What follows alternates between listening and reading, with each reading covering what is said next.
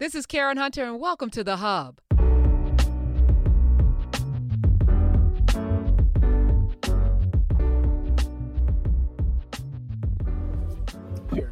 and I'm running for president of BSG. There are a few reasons that we're running this campaign this year. One has to do with representation. How can we represent all voices in a conversation? I wanted to do this by partnering with organizations from the Bowdoin Democrats to the Bowdoin Republicans. I want to bring together different voices, dissenting voices, voices that may be more liberal or more conservative, in order that we can reach a point of sort of the radical middle. Seemed like the NRA and gun lobbyists might win. But oh, that was good news for us. I don't know how long this Saturday in the state of Tennessee might last. But oh, we have good news, folks. We've got good news that Sunday always comes. Justin J. Pearson, and I'm running for president of BSG. Yes. Good news. Good news. Hey, good everything. People, Knubians and other folk uh, all over the globe. Hi, we got good news for us. doctor mm-hmm. Carr, hello, good morning to you. Good Love morning. You. Give me that good news. Yes, for us. Um, this this this video is uh creating uh, all kinds of let me just say fake outrage. is it? Is it fake? I don't know. Among the among the um there is fake for sure. Fake outrage among the white people that think um that that are friends with Van Jones and Candace Owen and Jason Whitlock. I Ooh. feel like yeah, those people they they think because they have three black friends, they're not your friends. That um they they think because they're black people in their lives that make them feel comfortable they're yes. they're pretending um, that somehow they know us and that somehow this young man is just uh, so outrageous. But what they don't know is like every black person that you're comfortable with has an, a completely different persona. Well, maybe not Candace Owens because I think she that mask now she can't even get it off. She can't get it off. It's, it's, it's, it's all over. Bonded to her skin. Yes, and maybe maybe maybe Van Jones too. I don't know. I haven't, you know, I I did. Uh, he did um talk with a person that I know about, you know, how difficult it is to be married sometimes to a white person.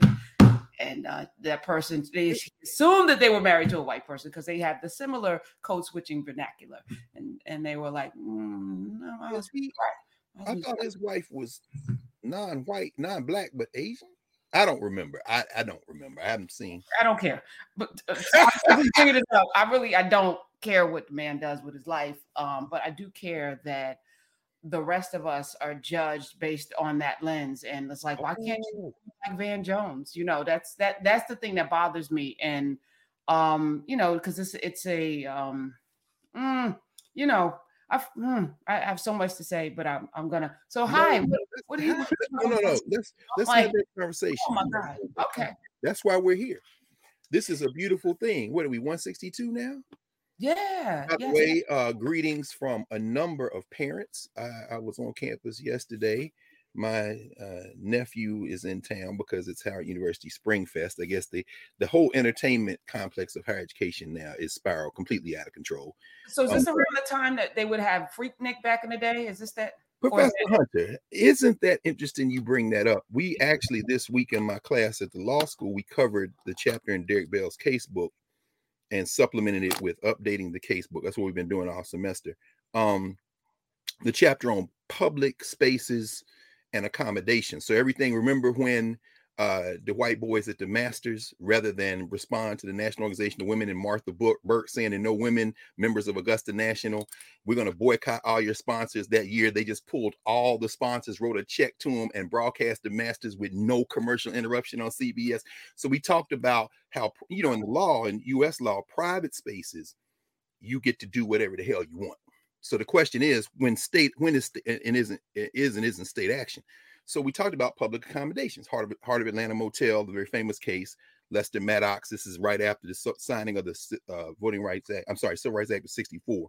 Anyway, long story short, when when is a hotel a public accommodation? Typically, that's when they evoke the Interstate Commerce Clause, and now you really can't discriminate at hotels. But of course, Heart of Atlanta Motel discriminated.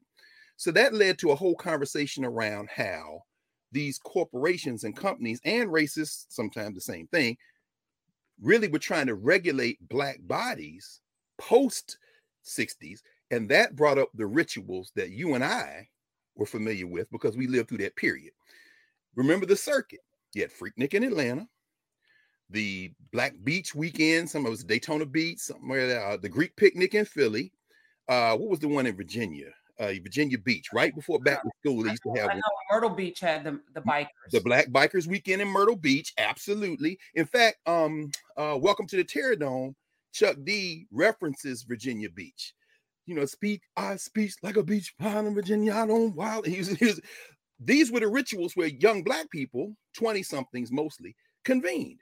And the hotels were notorious for to get on this floor, you need a wristband. You can't come in the lobby. We're gonna book y'all, get there, cancel so your, your and then go up on the rate. And so what fascinated me was this group of 20 something law school students, most of them third year law school students, virtually none of them had heard of any of those rituals. The only joke had been circulating was they were worried. They said our parents are worried because this Freaknik documentary coming. what we heard of Freaknik, but we don't know. And I, I went through all that to say that you know regulating our bodies is a thing that they did, and they've now kind of shut that down. When when when, when Will Smith for the summertime, you know, riffing off of uh um Summer Madness and Kool & the Gang, Fairmount Park was where the Greek picnic was. All the Black Greek letter organization members would come to Philly in the summertime, had a Greek Adams Mark. You know, we put Adams Mark out of business. That lawsuit it collapsed Adams because they were race. I mean, so so it's interesting you bring that up. You bring that mm-hmm. Documentary up because I hope they cover that in there. I don't know while we talking about you know who it did didn't caught on tape. You know. Well, uh, that would that would mean whoever produced the documentary would have some depth. And I only bring up again Van Jones. Whenever I name check people, it's a proxy for something greater. I'm not individually insulting a person, but a person as a proxy for uh, either white comfort in in high places and uh, and then the responsibility once you get there, right? And some people sneak up in to these places, but you have a responsibility, and it's not just about your personal um, you know finances or position in life. Clarence Thomas, it's it's about what you can do. Like to be black anywhere is to to carry first your ancestors, but also the burden of making sure you chip away at these uh, constructs of oppression. Uh, and I just believe that that's the edict. You, you get in, and more importantly, you know, I, I start off with the code, what they call it code switching, but I think it's just, you know, he was running for office, so you're gonna put on a certain kind of vernacular. We've seen Barack Obama go from, you know, church pastor to, you know, um, red states and blue states. It's the United States. We, have seen this before, so so the fact that they're using this now to discredit you know activity and actions by by young people in Tennessee um, is interesting. And I don't know, you know, where we are right now, but it's clear to me mm. to you know the Foxes of the world and and Jason Whitlock. Everybody's like having these conversations around people being phony, and it's like, really, y'all, y'all, really, really? I, I mean, how'd you get into ESPN? How'd you get into CNN? How did you get, you know, like, really? How did I get into the New York Daily News? I wore stockings, I had on a suit, I brought a briefcase, and I pinched my, I talked it away. Did you change your? Did you change? Oh yeah, I did. Cause I'm like, yo, I'm coming in. I'm to be on this. No, I'm, Yeah, I'm so very. But that's not how you talk now.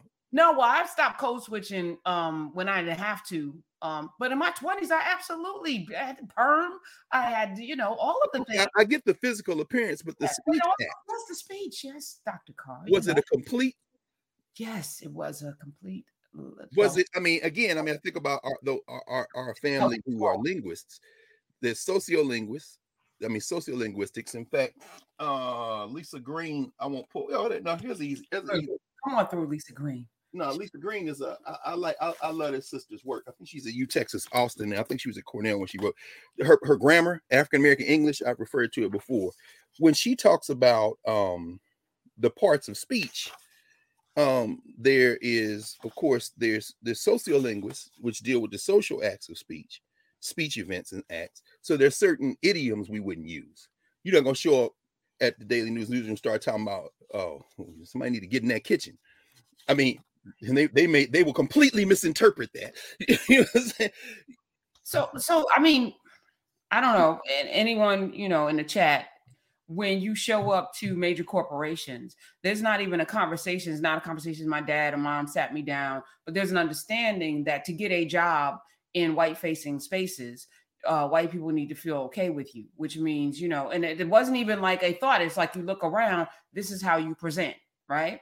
You go to college, mm-hmm. this is how you present, right? So, so mm-hmm. you you come in, you know, your your diction, your grammar is impeccable, but also the tone, you know, like I'm I naturally talk loud, you know, naturally. Um, sometimes, you know, mostly I'm quiet when I'm by myself. I'm not pretty uh, a rowdy person because I'm reading and thinking a lot. But you know, my my the natural way that I speak around people that I'm comfortable with, I would never speak that way in front of folk that I'm not comfortable with. And that's the other thing. I'm not comfortable enough with you for you to really see my true self, right?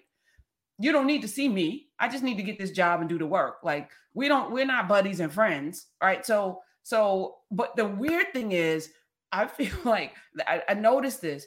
There were people who thought that that version of me w- was me, and so and that you know, and, and you know, I got invited to the. I was the only black person at a lot of dinner parties uh, back in the day. I was the only black person. I remember going to this um, cookout, what I thought was a cookout. It was catered at this. You know, one of my colleagues was very wealthy.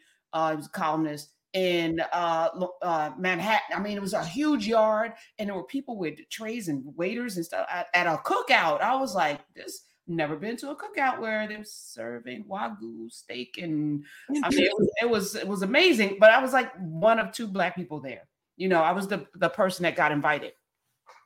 And then I realized um the, the, the cookout, the white cookout. The white cookout. Um, but I was never comfortable there. Do you know? And it, and I always side-eyed people who are extremely comfortable in those places uh because it, you were there more to show the that I'm not racist you know, like I understood. I'm at this dinner table. You might like me, what you think is me.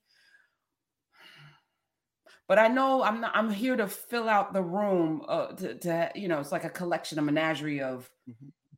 So how did, you, how did you do? Uh, I did. I you know I performed well, Dr. Carr. Was it a performance? Yes, it was.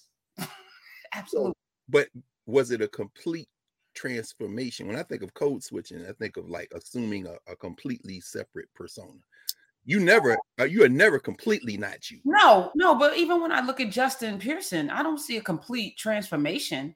I, you know, it's an well, that, that, that that little campaign at Bowdoin. He reminded me of another Justin, my friend Justin Fairfax, who actually, I mean, I looked at him when I saw this. No, no, no. I mean, but but here's the, here's the thing. Justin Fairfax, a Virginian, with a slightly what we might consider regional Southern accent, Appalachian South, really mid Atlantic South accent, talks like that. So when he was at Duke, Justin wasn't, you know, Justin Pearson.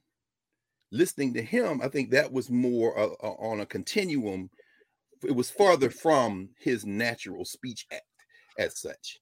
So, so let, me, let me as I'm watching, yes, he was running for office. So you you are and he was very young, as you say. Right. I was gonna say, but there's also there's training in how to have an a- affectation to gather to to collect masses. There, there's whole you know courses you can take in public speaking, right? So, you know, um, as somebody that might have wanted to do public speaking at one point, and then I was like, I I just the, the I don't I don't have the discipline to actually you know, do. I just want to talk. I just want to. mean talk. like the address form because you yes, yes. I don't I don't want to do those. yeah, you know what I do every day is me, right? So it is absolutely me. When people see me in them streets, you no question. You're gonna no see me here. No so question. I, I've taken off that. I'm never putting it back on. But you know, there was a period in my career where I was like, yeah, I think I want to do public speaking because they make a lot of money. You know, you can make good money public speaking, and there's there's ways that you do it. You know, I know Cory Booker went to, you know, what's the guy, the giant man? Uh, he went to Germany to take his class and how to um now I can't remember his name. Big giant face. He had, you know, he walked on glass and he, he has oh. these programs. Uh, oh, yeah. oh, you talking about Robbins, Anthony Robbins? Yeah, that guy, right? And I remember having this conversation well, he's six like six eight. Yeah, yeah, I remember. I remember having this conversation with Cory Booker. But but you know, there's training for that, right?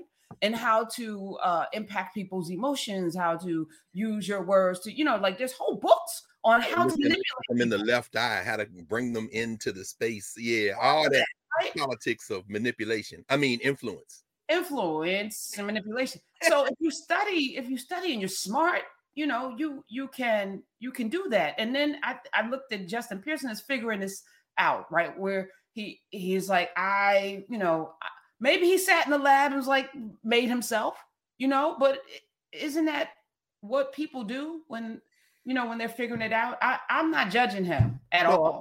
I'm, you know, I'm, I'm, I'm absolutely not judging him, and I'm absolutely judging him. Okay, all right. I mean, I think I think we all do that. I mean, I'm not I'm not condemning him. I'm not creating some kind of ordinal classification like Jay Cruz talks about and ranking him but I'm assessing his speech act because that's what we do. We listen if we're listening. Okay, so what, listening, you know, when when this video went viral of him of the before and after of him young young twenties now late twenties, um, and and I also you know he's got the Martin Luther King cadence. His daddy is a pre- preacher, and I was reminding people Martin Luther King Jr. didn't talk like that when he wasn't. No. Yeah, that's not the Martin Luther King case. He might drop an N word, you know. He would he would be real regular. Okay, so like, was he code switching? Well, I mean, part of it too is I think, I think what you you've established some very important things we should we should walk through. One is, as we say, our constant theme is there's no we. So there are regional variations. There are like when Lisa Green writes about sociolinguistics, there's social acts of speech, there's idiom, there's words we use, don't use. Um, there's phonology, the, the literal sound. So when Barack Obama drops a consonant or Michelle Obama drops a consonant at the end, so there's no, you know, so folks, we're not going, folks, we're going to, hmm. is that the south side of Chicago? And Barack, you're from the south. Well, you're not from the south. So you're from Hawaii. No, you're from Kansas. We know what are the regional variations when it comes to phonology, and how are you acquiring speech acts to talk to certain people? So it isn't just the words you're saying or the combination of it's not the syntax, for example, your use of grammar. So you know, all right, y'all, you know, we got to get out here and be about this voting. Be about this voting. Be about this voting. It's a combination of syntax. You're using a verbal marker there, and it's uh, a speech act that has a certain phrase. So you're using a kind of uh, idiom, you okay. know. And so, but but I'm saying all that to say that when I hear Justin Pearson in in Bowdoin in Maine, and you know, shout out to Tucker Carlson, who I absolutely believe speaks that way because his voice hasn't changed. And so I understand he's got some, you know, physiological challenges. But that having been said, I think that is his authentic speech. Perhaps it's not. I've never seen him in private spaces. But when he says that, you know, that's the only way you get into Bowdoin, of course, let me just add very in passing that uh, because you know nothing about African people. Uh, the first graduate of Bowdoin of African descent was John Brown West Russwurm, as in Freedom's Journal. so, you know, you're a clown, but we're just going to put you in the social structure category, which is why we had a framework. But when I hear Justin Pearson, yeah, uh, in, in that in that commercial with the gestures, which itself is a form of nonverbal speech. Obviously, he's trying to, you know, get this. You know, I, am trying to be uh conciliatory in a way. I'm trying to build a community. You know, he starts, and then that's accompanied with another phrase that he's testing out as a young man. This question of radical center. Okay, all that's fine. You're running for office. I, yeah, I know what that is. Now, growing up in Memphis, with a father who is a minister and a pastor. Um, by the way, got a master's of divinity at Howard. Back say, spent time in DC. Absolutely, absolutely. So, so, so you know, when when I see you know him, and I think about Jason uh, Peterson, his father, or his mother, Kimberly Owens Peterson, who when you hear her, oh, the South, that, that's not that's not the Appalachian South of uh, Justin Fairfax.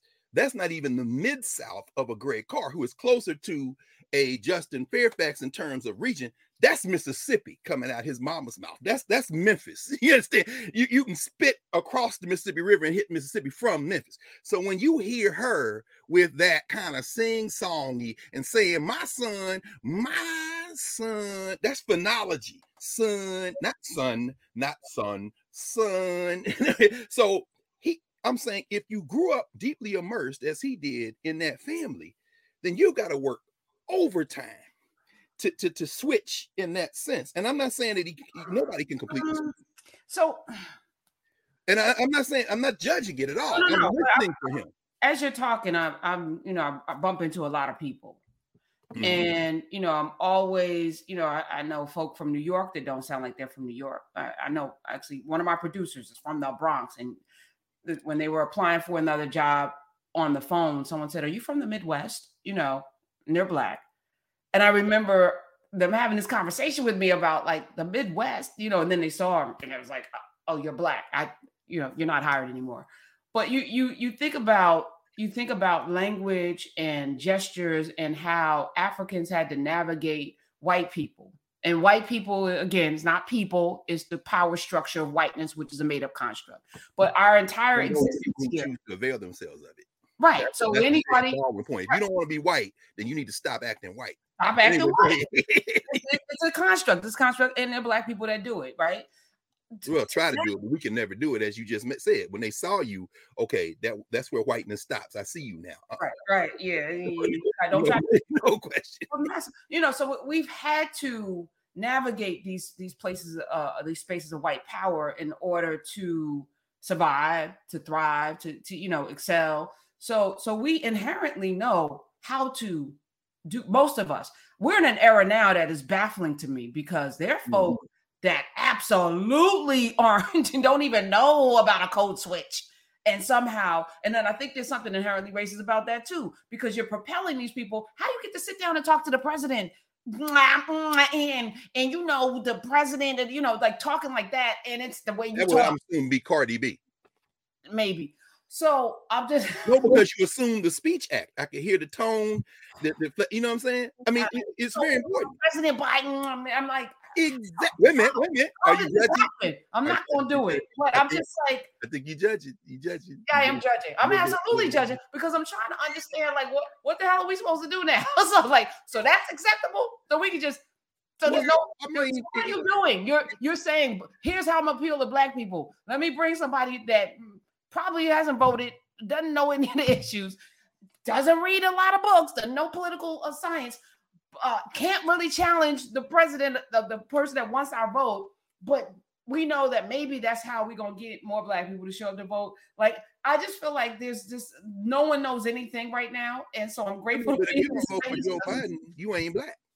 Oh my god! No, no, no, no, I'm just saying when Biden goes to talk to uh, Charlamagne Lamar, Leonard, Charlamagne, Leonard, yes, then he borrowed an idiom that is associated with blackness. However, you see the racialization there. You ain't black. You say, see, you're trying to act black. Hold on, because if you listen to a guy who's born in Hope, Arkansas, he gonna say ain't, and it's regional because when Bill Clinton says it, it's absolutely authentic. Now, when Joe Biden who has just come back from his homeland, Ireland, and he was raised in Pennsylvania, says ain't. No, he he's borrowing that, and that's a form of nominal code switching. But then black people immediately respond with, "You're trying to appeal to the black community." The answer to that is absolutely. And the, and the shared misassumption is that the use of ain't is a completely racialized use, and it's not. So when Cardi B sits and talk to him with her New York, and here's the thing: there is no New York accent. That's really where I was going with this. Justin Pearson doesn't sound like Martin Luther King.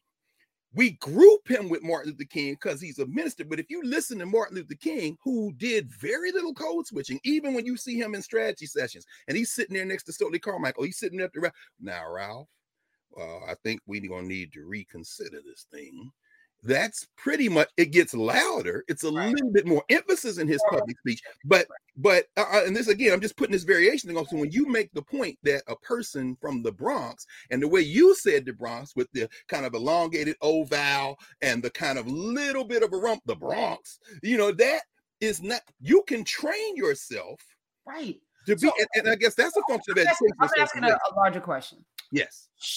Hmm should we train ourselves right? So i'm i'm i'm i'm mm. right now in this place where I, when i'm in the classroom i i demand my students show up as their full selves because i want to see who they are so that they can lean into their culture their background the things that make them but also i want them to start to really think about who are you in this space. What is it that you want? What do you like? What don't you like? You don't want people to wait until they're 50 and 70, not my students, to figure this out. But also, is that, is that how you do it? Is that how you introduce it in in, in what is a very polyglot student body at Hunter, working yeah, class people from all, you, you, introduce it that way. You say, yeah, I don't want you all to wait.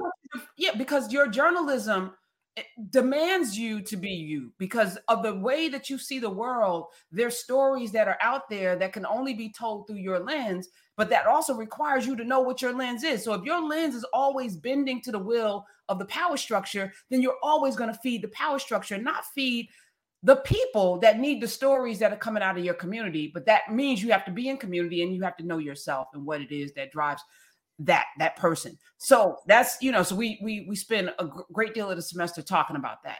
But as i'm you know sitting in this space with you and on the radio every day i'm i'm reminded that every time we fold ourselves into smaller versions of ourselves for the comfort of other people they never get to know us. So can we blame them when you know i show up as my full self. And then they're like, oh, oh, oh my God, she she's so scary. I don't know what to do. And I can't, and I can't express it. So let me just, okay, let's try to get rid of her. You know, as a why can't you act like Van Jones? You know, because he he really makes me comfortable, but you don't. But if we all in our spaces acted the way we act, because we're not monolithic, right? We're not Cardi B or Van Jones, right? We are right. And, and, somebody in the chat said we should use Cardi B's government name, but I, uh, correct me if I'm wrong. Cardi B is a kind of a gloss of her name, right? So if we said Larry to God, I think that would be more. But no, Charlamagne is not a shortening of Larry. so anyway, that's Lawrence. I think is the Lord. Or Larry. Anyway, either way.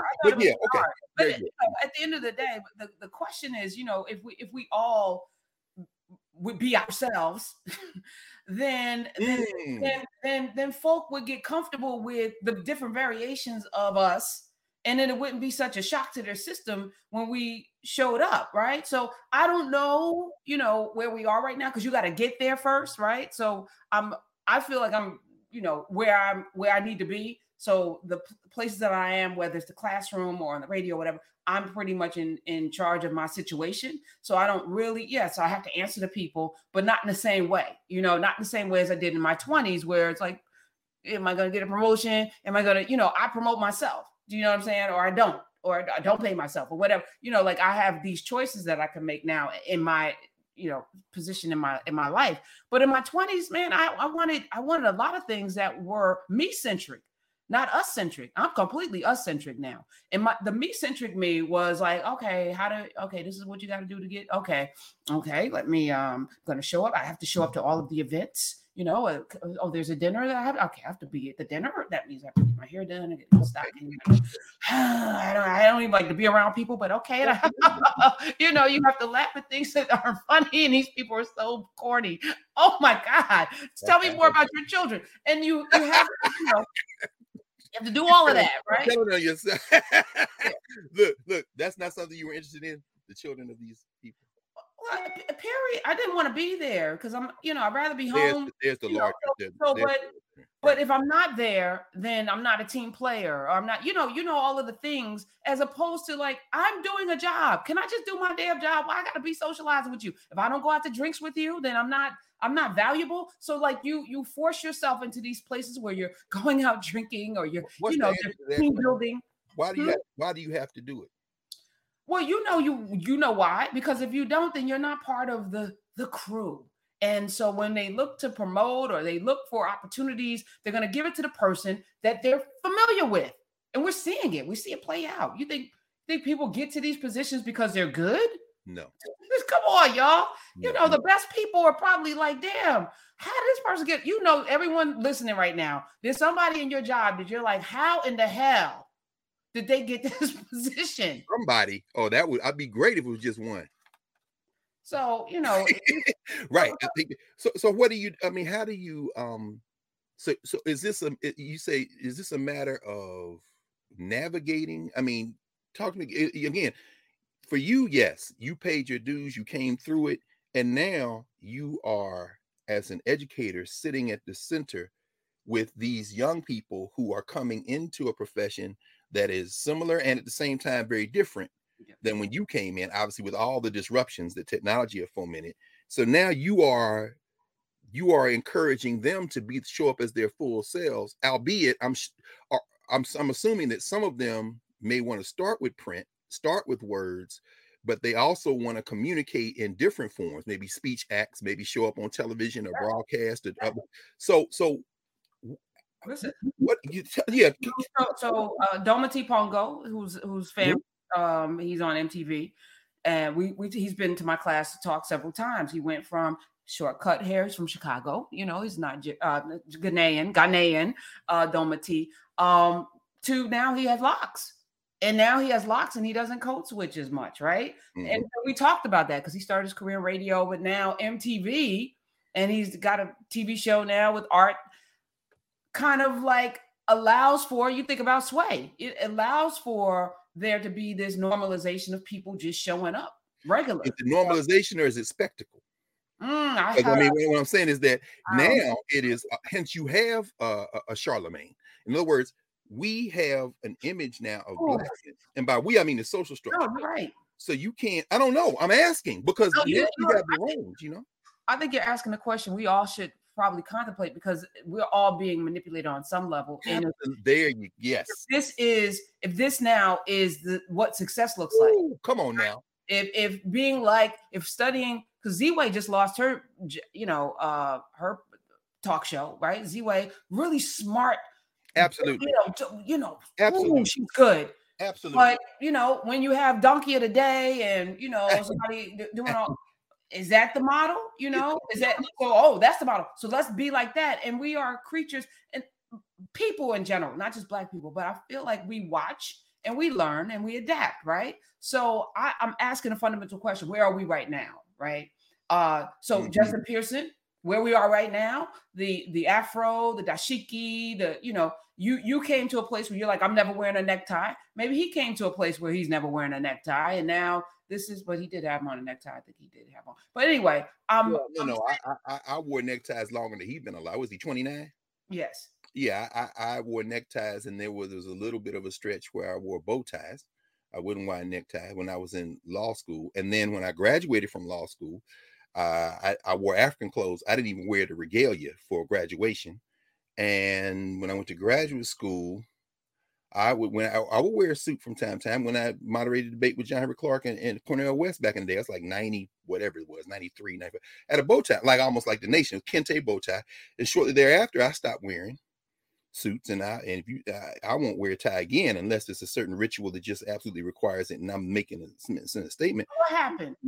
What happened? Well, uh, um I think a great deal of it, not just for me, but for all of us, as you said, we're navigating the social structure we find ourselves in. Again, this this this Africana States framework that we developed is very important because we have to have a place to stand. If we don't have a place to stand, then we can't even answer the question you're asking. Where are we? Well, we got to come up with the we. What happened was, like I said, I'm, I'm born in Middle Tennessee.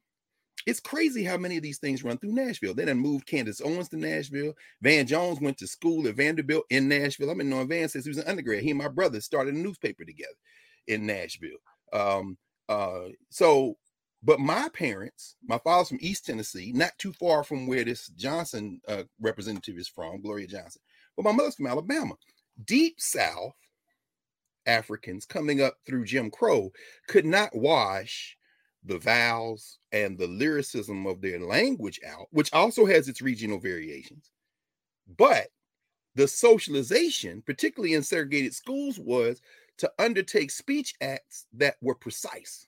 That's why I say when you hear Martin Luther King, yes, you you can tell he's from the South, but it's not an exaggerated South. When you hear my mother, my mother's a Southerner from Alabama, but it was a very precise speech. And then they passed on to their children this commitment to speech acts that were very precise. Now, here's where it gets interesting as well. The speech acts of the children, and now I'm thinking about now the 1950s, 60s, 70s, those speech acts were also shaped by access to whiteness with the same determination to pursue education. So when you hear someone born and raised, two people born and raised in Birmingham, not too far from where my mom is from, but you hear them and they talk both uh, like this. You would not know uh, that uh, Angela Yvonne Davis uh, is from uh, Birmingham, uh, because. But if you if you're familiar with the South, you can hear the South in her speech, even as you assume, oh, she faking. Nobody from Birmingham talk like that. No, but if you listen to those elders who trained her, who who sent her to those schools, who sent her over eventually to Herbert Marcuse and them, they are also going to have that sing-songy voice, sweetheart. But perhaps one of those things, like the us in her speech, is just something that is hers. Mm. But the sing song, the phonology is Southern, but the pronunciation is also socialization. That's how you can come from the Bronx with that. Where'd you go to school? Who are your parents? Who you see this with immigrants. Right. Who can, who can switch immediately? You're like, what the hell? What just happened? No, my parents told me go to school, learn what these people have, and be flawless. Right. Yes. So, so did we look? Should we? Should we not? Uh, uh, as you're talking, I'm thinking Tina Turner, Nutbush. Oh, no question. I'm thinking Eartha Kitt, North Eartha South Carolina. For sure. you know there's there's my father um i remember he he, he shared the story of having to go to speech therapy because Tina Turner here. Mhm. Oh, really? Really? Yeah because um you know his mother's from south carolina Yeah. and she she you know had you know eight kids first one at age 12 right so Mhm. she didn't go to school a lot and she would say things like vegetables and stuff so my father you know very smart and teachers like what's this word and he's like oh me me me me vegetables Yes, and sir. they Jewish teachers like, uh, no, you're going to speech therapy. So he was so meticulous with his T's and finishing those sentences, the G's, you heard every consonant. The man was uh, the most articulate. And he always wore a suit and tie until he until he retired. Like that he called that his bulletproof vest. Early on, it was the hat, impeccable, because he recognized the representation as a dark-skinned black man in America, he had to have everything tightened up. Now, Mhm. I did not adopt many of his his meticulous habits, um, and it was rebellion. I will be honest with you, right? So for me, it was like, mm, I ain't trying to do all of that. So let me let me figure out how to navigate both of these. Nor worlds. do I have to do all that. Well, I didn't know whether I had to or not, to be honest with you Oh, really? because I grew up in an all black neighborhood with you know like so excellence was like I didn't I didn't run into whiteness really until I got to college because even in my high school which was 50-50 you know it was black dominant you know as far as if I was in the class it was black dominant right so our valedictorian was black you know well, so that's, that's a socialization of sorts. In other words, I'm not going to conform to somebody who I know nothing about and who I've not had to rely on for my success. So, Right. so in other words, when you say I'm not going to do all that, it's because you can make that choice within that governance framework. That's very that's very interesting. and I didn't understand the the um you know the judgment until I got to college. I remember first week on campus, some white kid was like, "Oh, that's why you're in that program," and I was like, "What program is he talking about?" Because I, I wasn't, and not that EOF EOF is amazing. Yes. But I wasn't. I was like, "Oh, what? Oh, you trying to say something?" So I was like, "Oh, you trying to say something?" I was like, "No," you know. And then I commenced to being really radical because I'm like, anytime I saw it, you gonna have a problem. So I was in the dean's office a lot because uh, I was also in the dean's office. I just told this story to my class. Uh, the dean one time she brought me in because you know I was constantly uh, having um, conflict on the campus and not going to class and stuff. And I said, "Listen, Dean Newman," I said, "My father pays. I know how much my father pays." Ooh-wee. I was like, "So you you telling me you gonna kick me out and forego that money?" So Oh. I looked that. I said that. I was like, "So you you just you know." And it- she she look- I never got called back in after that, but I saw her squirm and I was like, "Oh, okay, I understand this now." Oh, interesting. Money and power. I was like, "Okay." I didn't know it was a hunch, but I asked the question. I was like, "You Interesting. kicking me out?" Um, so You said this money, this cash that comes because it was cash, right? My father owned a grocery store. I know that's right. not going you you you just gonna be like okay i just i just want to know I just she know. Let me know now. Yeah this negro. She was like okay i can't bring her back in and threaten her with This is being expelled because she figured this out already. She figured out the game. I figured out the game. Which which is another deep part of this. As you're learning what experience like like I, I mean i don't i assume at some point you're to have a conversation with justin pearson. You know i don't know. I mean i invited them even before this thing blew up. Yeah, and, and, Gloria, and Gloria johnson was scheduled and then uh, Vice President Kamala Harris called her, and she was like, "So I, so at this point, I almost don't want. I want to talk to them maybe next year. Do you know what I'm saying? Well, I'm I mean, well, the, how do you? Let me ask you this. Then that that leads to another question in my mind. But before I ask that question, I want to um to ask you, you know, or, or, or point out what you you know again, just a kind of co-sign what you saying. Co-sign is the wrong word. Again, the speech acts. The more words you have. In my hip hop class Thursday, some some uh some uh, alum came to sit in, and one of them is a, is a rapper. And so we were talking about vocabulary with these young people, and then they got into a, a an impromptu battle on improvisation. And the old dude, he was spitting, and then the young people, they spit one young sister from Chicago, uh, my man Josh, uh, is. He's he's a, he's a recorded album because you know now they upload everything and you could see in the differences in how they were improvising, how they were, you know, rapping, spitting as they might call it, the use of words very much shaped by the words they knew. And so what the, uh, the, uh, the, older brother was like, see, the more words you know, the more words you can combine. And it's true. So when you were talking, you know, I, you know, it's interesting to me to hear you talk about these experiences because when we present we also have experiences to draw from. And that's why i asked you know when if when whenever you talk to to this young brother i've never met him. I mean I, you never talked to him. We don't know anything about him. The only thing we have is how he presents in public.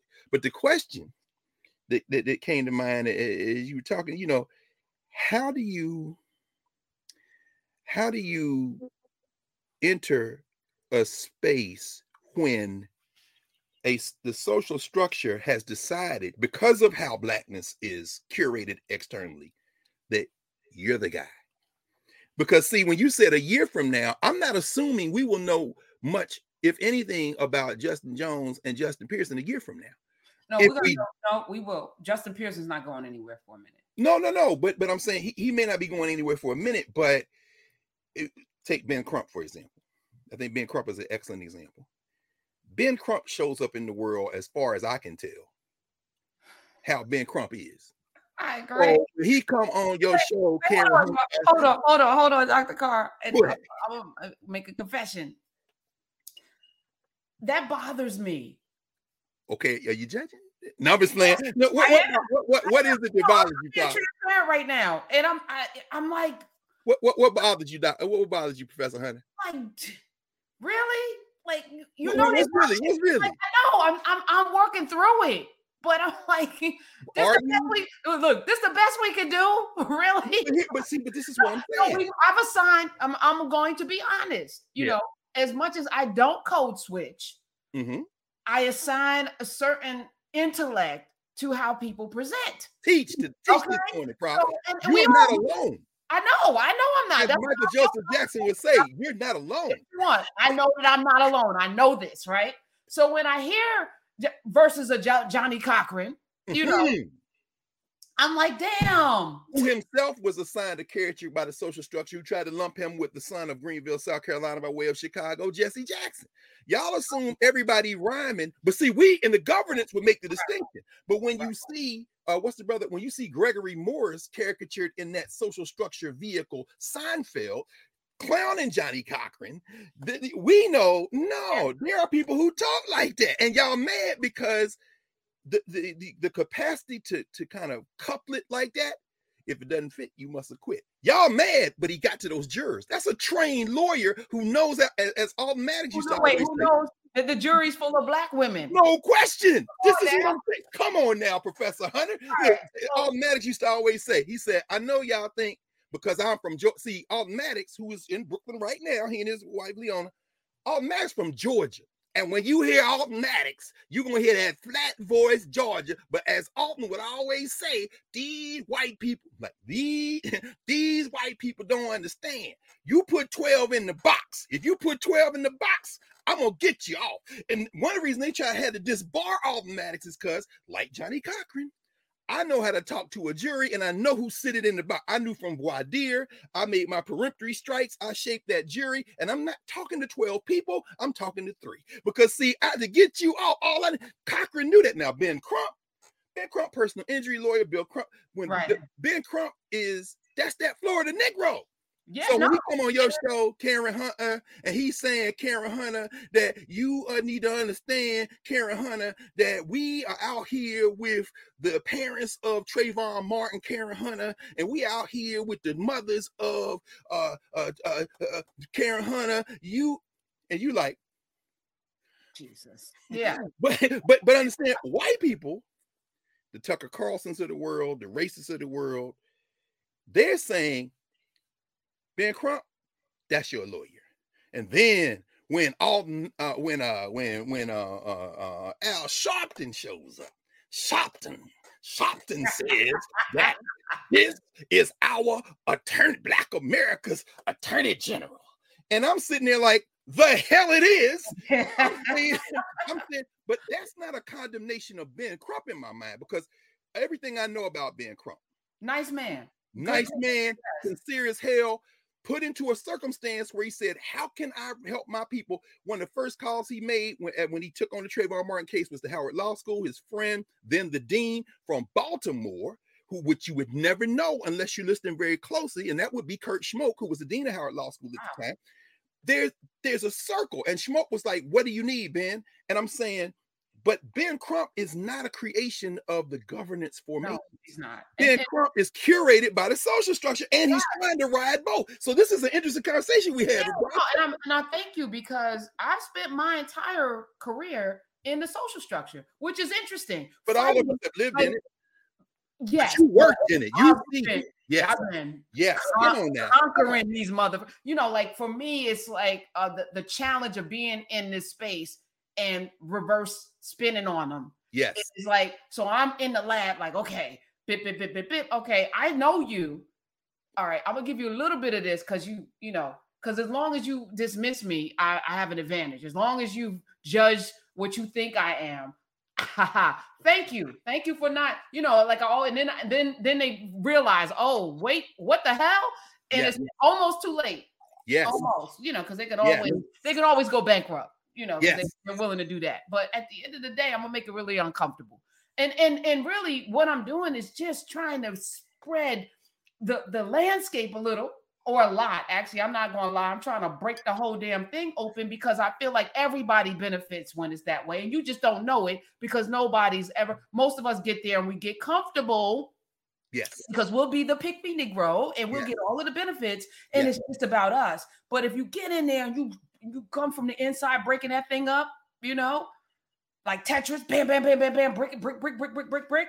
yes. Then then there's a space that is truly diverse, and it's not just black and white. It's like all of the people get to have voice and say, and your business is so much better. Oh, that's interesting. The business, and I'm gonna tell you, my, How do you break it up? How do you break it? Oh, go ahead. You about to well, go? my- no, my editor at, at, at the Daily News understood this because when, when he invited me to be on the editorial board, I was like, "You already got a black person."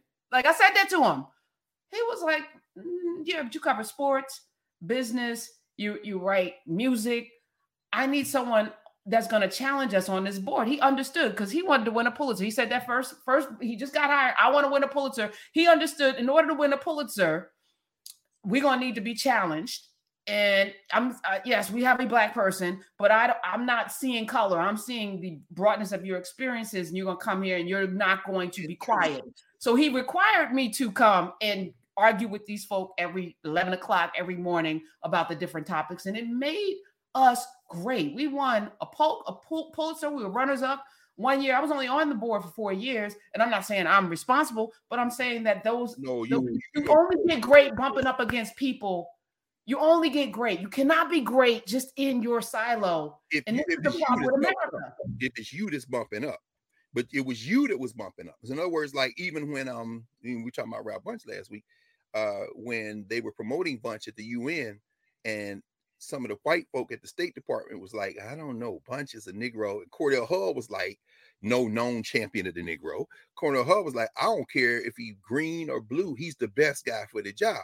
Conversely, um, you have folk who will stop being themselves, and so they're no, they're no good. I mean, isn't that the diversity, equity, and inclusion argument? You can show up as your full self. If you show up as your full self, because in, in fact, it's so interesting. Uh, I remember um about maybe 10, 10 years ago, Dean Schmoke was and I were on a panel talking about the death penalty at, at the law school, and and and I made the point that death penalty, uh, you know, during the penalty phase of, of a death penalty trial, diversity in the jury box often leads to fewer decisions by juries to give the death penalty. And he said, absolutely. Because, you know, he was the youngest state's attorney in the history of Maryland before he became the mayor of Baltimore. And he said, when you diversify the jury box, you are now bringing different perspectives in. It's a very important point. But at the same time, somebody said this in, in the Knubia chat a second ago. He said, you know, that Southern drawl language kind of triggers folk. Well, yes, but Ben Crump, believe it or not, when we hear Ben Crump, we hear someone who would be lumped in terms of Southern speech, even though coming from the East Coast, Southeast, with another person, say, for example, a Texan like Jim Nabrit. James Nabrit, who at one time was president of University, dean of law school, he was one of the lawyers who argued Brown versus Board of Education. And when you heard Jim Nabrit talk, it was a deep Texas eh, eh, eh. This is very different than the southeastern regional variation on the mind. That southern talk, he was, if you heard him, you might cringe today. But this man was a first-rate scholar and lawyer. And so, so his right, and then Spotswood Robinson, who was probably the smartest one of them, he's from Virginia, and him and Oliver Hill. That's a, that is that tidewater variation. And I'm saying all that to bring it to this. This was during Jim Crow segregation. The way that they were able to bust open this social structure, primarily for a very small black elite, so to speak, not for the masses of African people, was by taking advantage of their apartheid grounded experiences. Black elementary school, black junior high school, black high school, historically black colleges for training, many of them black colleges for law school, although many of them not black colleges for law school. And then if they were academics, they were teaching at black colleges, training black lawyers like Charlie Houston was. If they were practicing attorneys, they were practicing either solo practitioners or bound with other black attorneys. If they were doctors, they were practicing in the black community. Now, the irony is, and here's Prof, here's the question I want to ask: is you, you saying I want to bust it all up what's the best strategy? Or I mean, not to exclude one or the other, but because we're not living in the apartheid. Well, we are living in the apartheid world. We still are. It's just not uh, de jure apartheid. It's not legal apartheid, although they're trying to bring it back. It's it's in fact. But eh, the great irony of African experiences in the United States is that those who have made the most progress in breaking it up were the generation that came out of when we trained each other. Right. Not everyone's sense. this is the problem. I arrived at this conclusion that uh, the more, and this is why I talk about this every single day, the more comfort you have with yourself and your power, the more you know about the knowledge of your power, the more you exercise your individual and collective power. I looked at the Budweiser situation, right? So Budweiser, mm. Budweiser went and did a rainbow can and went and gave an endorsement deal to a transgender person. And the people that drink that piss water uh, were mad. Now, here's where Budweiser miscalculated.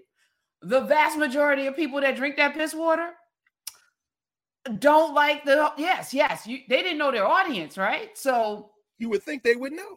You would think they would know where they make their money. So here's what I'm I'm saying. You know, from the Montgomery bus boycott, which majority black people on that bus bankrupted that, they they had to make changes. When you have the power, which black folk in particular we over index in media. So all these media outlets, they they need our if we stop watching CNN, MSNBC, there's no CNN, MSNBC. If we stop buying Nike, there's no Nike. If we stop um I mean, just about every industry where where it's media, that's us. We over index, right? Even though we're a small percentage of the population supposedly. We don't fill out the census either. But the Budweiser folks showed me something, right? If you if you don't like how the company that you spend money on, and they didn't have a meeting, there was no like collective thing. They just were like, we're not, oh, we're not doing this. And it was real quick. real quick. Seven billion dollars Anheuser-Busch lost in a week. You see that? And I'm like, what could we do if we just, you know, and and and we, oh, boycotts, boycotts, and all that. But we just should value ourselves. If there's disrespect, you know, if there's disrespect by any industry, we should just have the the, the gumption to say, yeah, you know what, I'm not spending my money with that. And we should know which companies rock with us and which ones don't. That said, what I'm saying is the the whole whether we code switch or not, industry shifts based on our behavior you know, I remember I was just telling uh, maybe it was my class. There was there were not very few black reporters before the riots. Very few black reporters in the white press. In the white, oh yes, thank, you, thank you for the correction. Thank you for the correction. Yes, no, absolutely. The greatest reporters were in the black press, but white establishments, the Washington Post, the New York Times, the LA Times, didn't have too many black reporters, and no, only four percent of the newsroom is black, so they didn't make leaps and bounds. But the riots, they were like, oh, we can't go into these neighborhoods. You know who can? Uh, black people. Hey, let's hire. Let's hire. Right. So I'm I'm at the Daily News on the backs of people who a sued the Daily News for racism. Thank you, thank you. The the four that that sued Bob Herbert dropped out, so he wasn't part of the lawsuit, but he did get a column out of it. That said, and was deserved. When we show up and we have numbers and strength you know, behind us and we know our value, it is it the the industry shifts to make room, right? Because it it's still we're in capitalism. Well, they shift and how did like say that first generate the Mal Goodes and them, like you say, kicking that but propel because they couldn't send white people into those neighborhoods. Print media. So now what how would you characterize then, shortly thereafter, almost contemporaneous with them in the 60s in particular, the television wave of that. I mean, the Max yeah. Robinsons, the Trudy Bernie the, Shaw. Bernie Shaw, uh, Ed Bradley, Jim Vance. Could they show up like? Well, Bernie Shaw felt to me very, very black when I when I the way what was it, what was it about Bernie Shaw? I don't know something about the way Bernie Shaw, maybe because he looked like my dad. I don't, I don't know. Like, that's I, probably part of it. Ed, Brad, Ed, Bradley, I don't think ever code switched. Ed no, Bradley, yeah, yeah, yeah, like he was handsome guy. He was sitting there, yeah. Oh, he was cool. Uh, yeah. Max Robinson from Richmond, Virginia, did not code. But it's interesting you're raising this. Do you think that something shifts in terms of these doors and these social structures opening when it moves from the written word to the visual and and the oral? Maybe, maybe you know, but also think we behave in a way that we think they will accept us as opposed to seeing. Like i'm always going to try to find out. I'm always going will you accept this? Gonna, and then oh you did. Okay let me let me try a little bit more. Oh okay. Let me oh, you know like i'm all i don't ask permission. I'm always going to see what's you go check the boundaries. Many of us have been conditioned well this is how which is why we make some of the worst managers because we treat black people worse than because we want we want to show massa that we are not going to be prejudiced where i'm going to be not prejudiced extremely mindful of like bringing in as many black people. Most of us get in these positions because we understand we are only here um you know to to uh, and we don't want to embarrass we you know we want to make sure more get in in our minds maybe we're like let's let's um you know i'm going to be super hard on the other black people so that they know that i'm not giving them preferential treatment. And i'm like no. There are moments when whether it be colbert king or bill raspberry uh whether it be you know in those white spaces there sometimes folk engage in governance conversations in the name of being keeping it what young people say keeping it real or, or you know, a pre a current subsequent generation and then how do we balance when those those worlds collide in other words i want to be my authentic self so i'm going to write i'm going to speak i'm going to be in public the way i would be if i weren't in public and then a social structure, whether it be spectacle, whether it be using it as a way to keep control or imagine control, says, "Oh yeah, we like this person." Like for example, Jason Whitlock in the contemporary moment, I think is it it has has a dimension of that. The mm-hmm. whole idea that Jason Whitlock may articulate something that is comfortably within the range of blackness, so to speak, not blackness as a political construct, simply as a group, because we know there's every kind of opinion in black communities. But the fact that he has calibrated his pronouncements to almost become a caricature and that the social structure feeling very comfortable says yeah we're going to elevate you to a point so when you talk about i don't like this movie uh, air because everybody knows Michael Jackson's father, uh, Michael Jackson, Michael Jordan's father was he was very close with him. They were very close, and so therefore the man in the movie is virtually an appendage. It's all about the mom and these white boys. I'm like, you damn right about that, bruh. But at the same time, I cannot embrace you fully because they are using you on the way to another point. So your question, your, your notion of the erasure of black men as fathers is hella on, but it's attached to the rest of this mess and they got you in this space for the mess. How do we how do we how do we engage in this politics of representation? Because you know there's no we we try to build a we. i know i know and as you're talking i'm also thinking that there are a lot of black people that like like jason whitlock does, yes. does not have a small black audience. No! Uh, you know and trump you know 4% of black women 12% of black men voted for Donald Trump. I know someone, I have a family member that voted for Donald Trump. So there, there are there are touch points in our community that we also, because we're not monolithic, that we have to reconcile with, right? So so there's a lot, man, we got to do so much. But the, on the other side, hmm. I also think having to do it makes us superheroes, right? Having to do it because that's a muscle that most people do not ever ever have to exercise. We have to think about what do they think? What do we think? Are we serving ourselves? Are we serving the community? How does this land? Do we create something that doesn't exist? How do we, you know, there's, there's a lot to think about. And in process of in the process of going through all of this, you arrive at a place that very few people get to, you know, and maybe you don't have clear understanding, but at least you've thought through thought through some some things that many people are not even it's like we're we're all black and white knee jerk reacting as opposed to say, seeing the nuances. Because Jason Whitlock's not wrong all the time which make which why which is why he is so successful right? I'm gonna tell you uh, another transparent thing. At the Daily News I you know wrote columns that absolutely touched on some of the same points. Now I was very clear about my pro blackness in it but I also knew that the paper in which I worked kind of demanded that, right? So I leaned into those those things on vocational education. I remember I did a very uh, complicated editorial on lowering the standards for higher education with Adelaide Sanford, the great Adelaide Sanford, who I didn't really know, you know, who she was at the time, but I challenged this notion of remedial education. Higher education should be higher ed. Everyone shouldn't have to shouldn't be able to go. If you can't pass basic math and science, basic basic English and math, you should not go to college. Master it at the lower levels. Absolutely. So, so, but those which is us, which is a conversation. If you were having that with Regent Sanford and me and thousands of people in Knubia and all these other black folk around the world, that would be the full range of debate. And then the context, as you say, is you are working in a space that the whole idea that this New York State, that the, the corporations, that the media have targeted Adelaide Sanford in part because she's going to defend, like you, black people.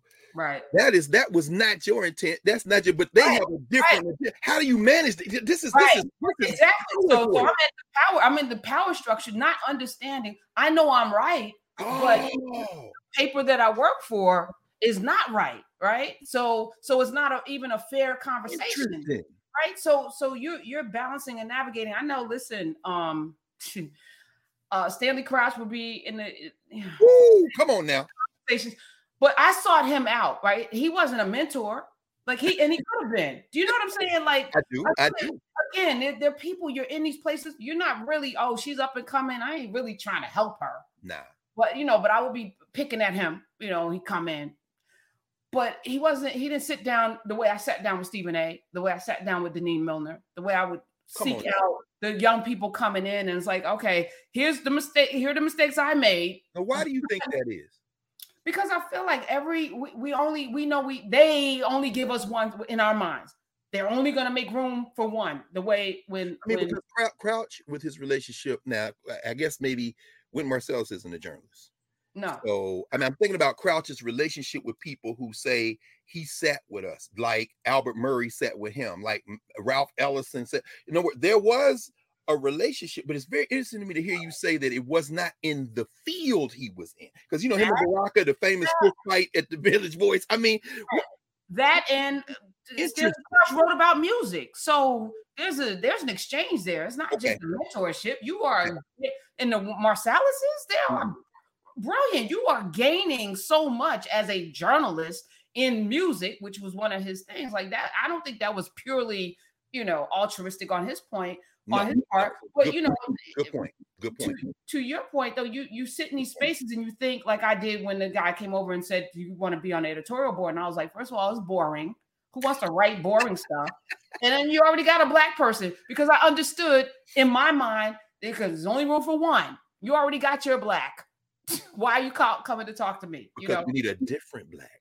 Right, right. black ain't the black of the moment. Going back to what you said about we want we want brilliant trained journalists. I mean, isn't it fascinating? Those of you who, who need to go back in the archive and look at the conversation we had about Charles Loeb, for example, this is a black press guy.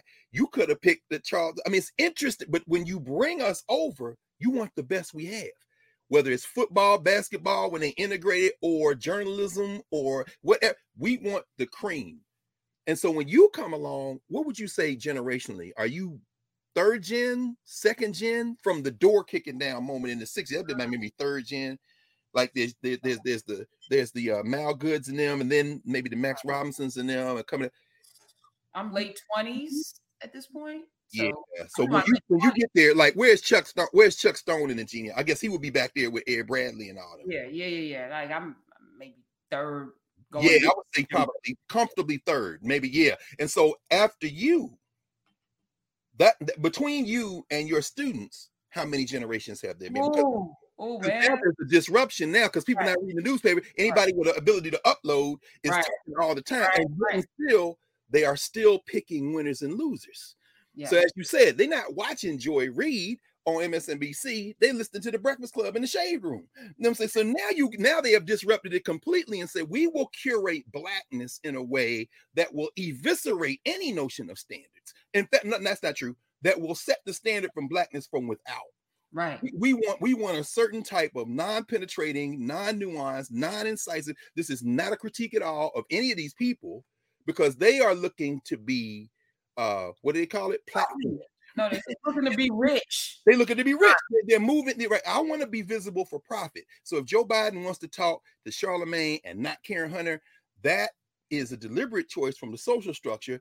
And you're willing when you have him sitting there saying, "Look, I know why you want to talk to me because everybody's listening, but uh, you need to go talk to Karen Hunter. Maybe you want to stop by Roland Martin. Hey, by the way, have you? No, no, no. Forget.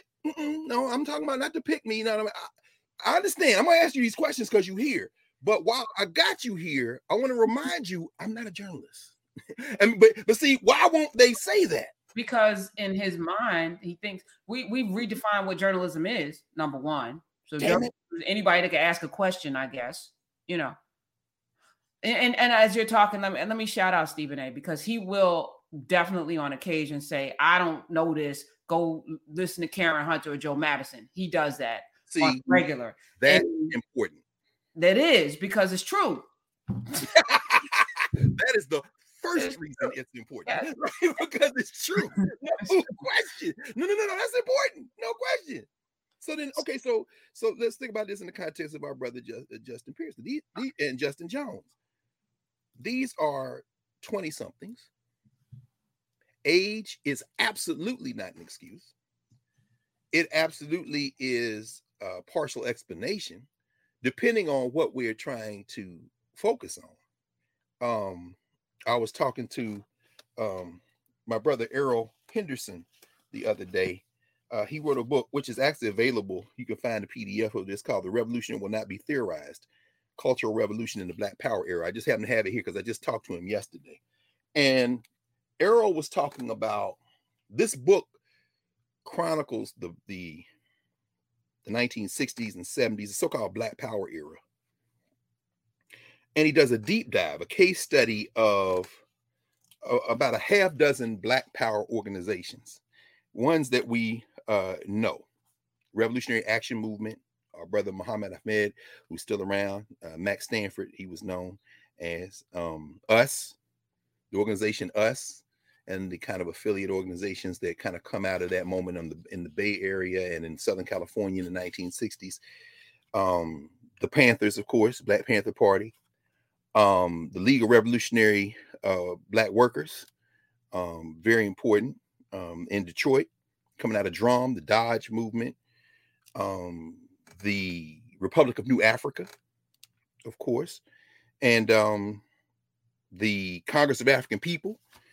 That's uh, Amiri Baraka and them, uh, Newark Committee for a Unified Newark, and of course the Shrine of the Black Madonna. Uh, Errol, very proud son of Brewster Projects in Detroit. Shout out to Errol Henderson. He wanted to write a book, he said, because a lot of discussions of our political movements, and he focused specifically on the so-called civil rights movement and the so-called Black Power movement in the 1950s, 60s, 70s. A lot of work on that, and by work, I mean now. Let me not use the word work. I'm going to stop affiliating the word work with writing because writing is work, but it kind of displaces the notion in some ways. Um, a lot of academic scholarship on those periods tend to be historical. He said, I wanted to write a book that engaged in some theory building. So he, he says the most important theoretical figure of that period of the 60s was Malcolm X in his mind. And I was talking to him yesterday. We were talking about Rosa Parks, who he knew in Detroit. Rosa Parks, who would be on the front line in protests. Rosa Parks, who was always involved in organizing and moving. And, you know, he says, when you think about our communities, you can't think, you can, but it won't be very useful to think of us in these rigid ideological boxes.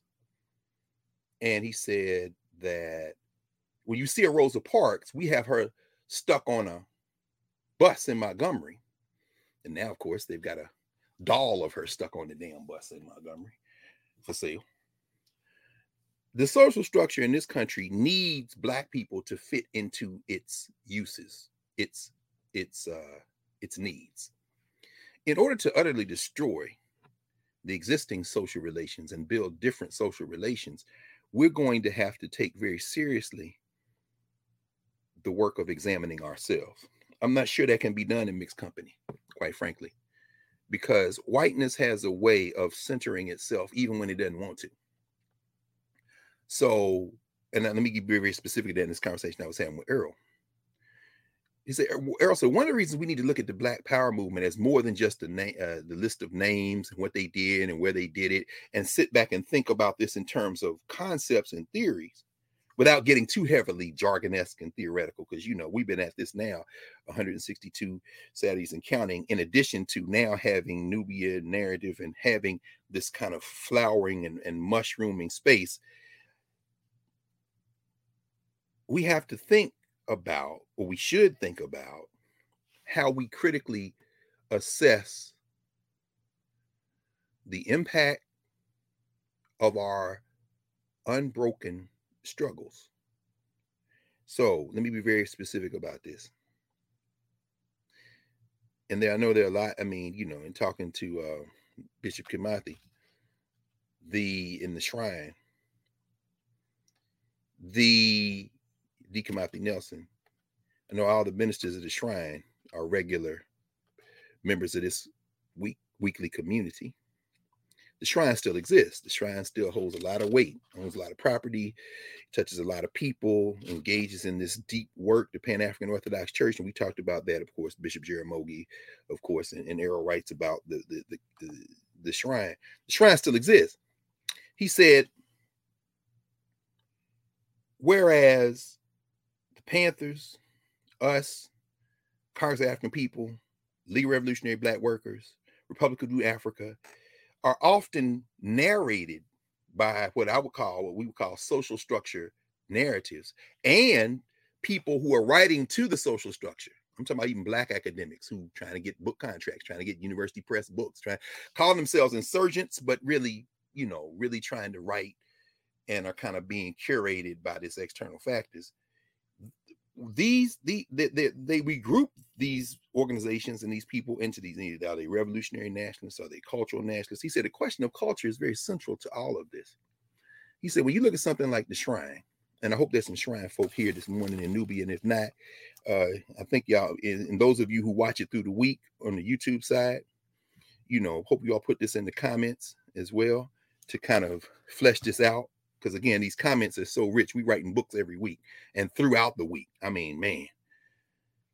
He says, Errol says, the shrine coming out of the Black Power era with all these organizations and others like the Nation of Islam, for example, are saying we must have Black institutions that we control, that we develop, and that and, and, and that have as part of our work and by we now I mean members of these organizations and the communities they touch, whether it be the League of Revolutionary Black Workers in Detroit, which say we must ground our efforts in those who work the line at Dodge and Ford and Chrysler and the communities that we come out of that's the quote unquote vanguard. He talks a lot about how the black, you know, nationalists and the Marxists had their conflicts, but then there are things they share in common. He takes it all the way back to the 20s and 30s. He talks about Du Bois and Black Reconstruction in America. He takes it through Harold Cruse, who he knew was on the dissertation committee, actually, a crisis nigger and intellectual. Very interesting. He said, you know, where's the locus of building the we? The locus of building the we has to be in the people, not in the quote unquote elite, that little sliver where there were some concessions made in the 1940s, 50s, and 60s that allowed them a little bit of a, a, of an escape route. So that now these are the people who we might end up seeing in the code switching places more often than not. No, he's talking about the masses of people. He said, and I hate to use the word masses because it assumes when we hear masses, we assume this is a group of people who all think alike, who all move alike, and we know that's not true. We're talking about mostly a socioeconomic status. Whereas the Black Panthers would say, oh, it's the lumpen proletariat, whatever, you know, the, the, the, the League of Revolutionary Black Workers say, yeah, they in the lower classes, but we work in working class people, communities, and the Panthers had the free breakfast programs, the liberation schools, all this very important work. And League of Revolutionary Black Workers, you know, say, yeah, we, we got to do that work. And but we differ maybe slightly on how to approach the work. Now, I'm just laying all that field out because I really hadn't intended to get into in, into Errol's book today, but it's a good place for us to kind of turn in terms of this broader conversation we've been having. What Errol proposes, help me, shrine folk who are here, is that the shrine, Bishop Cleage, Albert Cleage, uh, Baba Jaramogi, saying, you know, the push to build a we needs to involve sending our representatives into these strategic positions in the broader social structure, whether it be politics, whether it be business, you know, social structure facing business. And he focuses on politics in particular to say that a lot of these black nationalist organizations pushed for electoral politics representation from our community to advance our interests. Same thing we're talking about today, but different. And here's where I go through. I'm just going to take about maybe two minutes to talk about this. He focuses, for example, 1972, the Gary Political Convention that we talked about, Gary, Indiana. You know, got a black mayor, Richard Hatcher. He and Stokes and Cleveland, the two first two black mayors of major American cities. You know, they call the convention. Uh, Amiri Baraka, of course, Betty Shabazz is there. Coretta Scott King. They opened the convention and we've talked about that before too. I'm not going to go over this ground again. I'm just going to make the point that electoral politics is part of the strategy. It's not the goal, but it is a tool, a strategy. Well, what he says is that as repression, as it always does in a social structure that's anti-black, and that's absolutely what we're still living in, not just in the US, but globally. As this system pushes back, the politics of the elected officials begins to take the contour not so much of the communities that send them there, and this is predictable, but the places they enter. So those first wave of black elected officials are going to be hella black in many ways, whether it be coming through organized labor like Coleman Young in Detroit, maybe a, a little slight overlap, but a generation or so later, Harold Washington in Chicago. You know, you're going to see them come out of coalition politics that reflect the 1960s and 70s. But then subsequent generations are going to get farther away from that. And what Errol talks about is he says, you got something like the Shrine of Black Madonna and pushing for, among all these other organizations as well, pushing for Black elected officials. And now what remains of that today is that Blackness has become more of an identity than a representative of broad black community interests. So it is not unusual to see, eh, well, it is unusual in this moment, but you can understand the provenance of a Justin Pearson showing up on the floor of the Tennessee legislature in a dashiki covering a shirt and tie. People say that's a contradiction. Not a contradiction at all if you understand how the social structure has curated the ways that we talk about Black political power in its framework. At the same time, you can understand when Justin Pearson shows up and makes his ritual appearance on the Breakfast Club, talking to Charlamagne. And Charlamagne takes a call from a sister who says, I understand. You know, I need to understand specifically what are you going to do specifically for Black people? I'm asking the question of reparations. What is the reparations question? Okay, this is the descendant of slaves or slavery, I guess, position. I can hear Errol Henderson saying this too was predictable. Why? Because the reparations movement, which has a solid leg in Detroit, reparations Ray Jenkins, you know, John Conyers representative, whereas John Conyers was pushing for HR 40 for decades coming out of the influence of the Black nationalist formations in Detroit, pushing for reparations and connected to the Black nationalist formations and internationalist formations around the country. Justin Pearson is confronted with a question from a sister who may or may not know that history, but certainly now does not equate seeing a Black elected official with representing Black interests. But that is a logical and natural progression when you don't have independent Black politics, which can shape and then send into these combat arenas. And by combat arenas, I don't even just mean electoral politics. I mean mass media. I mean every other form of mediation outside of Black community uh, mediation, any form of uh, uh, uh, any formation outside of Black communities. That is a natural progression. If you don't have a strong internal mechanism, institutions, formations. Again, this is the ongoing uh, work that we're doing here in Knubia. This is the ongoing work. If you have a strong base that you can then project out into these spaces, what history shows us is that's been the most effective way to to either transform the spaces nominally, we haven't succeeded at transforming them yet, but certainly altering them in some way, certainly knocking them off their previous plans. Now, of course, we can debate whether or not they can recover, and it seems increasingly that they're not going to be able to recover. I mean, the modern world system we live in, which is fracturing as we speak. I know y'all been paying attention. Uh, Xi Jinping just hosted uh, Macron from France. He tried Macron trying to uh, make all the sides work together, and he getting slapped from every side. But he also hosted Lula da Silva. That's in all the papers last week. Lula was just came back from China. I mean, he, he may still be over there. Anyway, as the world changes, the American Negro disconnected in part because our movement and memory is weak. Another one of Errol's points.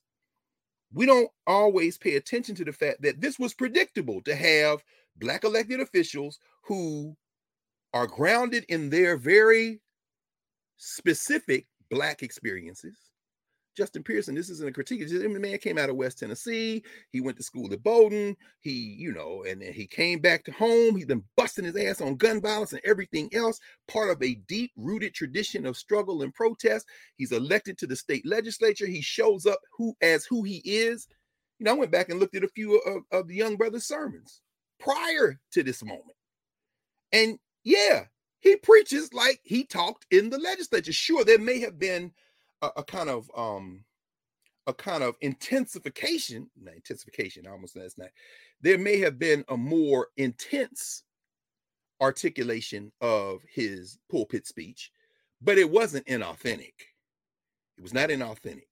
It, it, it, and, and that can be attributed, and I can say this as an old theater major, that can be attributed to nerves, this man being he's facing down every white nationalist in the whole damn world in the well of the hillbilly Tennessee state legislature. So uh if he says, Oh, but Sunday is coming, the man is drawing on what he knows. you know what I'm saying? And so while part of me is like, uh, the other part of me is like, go ahead, man, work it out. Because you what you're not gonna do is flinch. And you and the young brother Jones, when Justin Jones confronted that hillbilly uh the other day, uh um, uh, John Rogan, that hillbilly, he said, I believe in God. And Justin Jones quoted without looking down Isaiah uh, chapter 10 about beware of this fault bearing false witness. Oh, yeah. And then the hillbilly who likes to play with the uh likes to play with the microphones, uh, the speaker of the Tennessee House, uh Sexton, Cameron Sexton, you know, cut off his mic because they like cutting off mics because they can't stand it. You know, that's at a moment when I appreciate when you wince when you hear a Negro who speaks a certain way. Yeah, I like that. Yeah, cut it off because nobody questions these hillbillies when they come in there sound like Roy Acuff and Dolly Parton.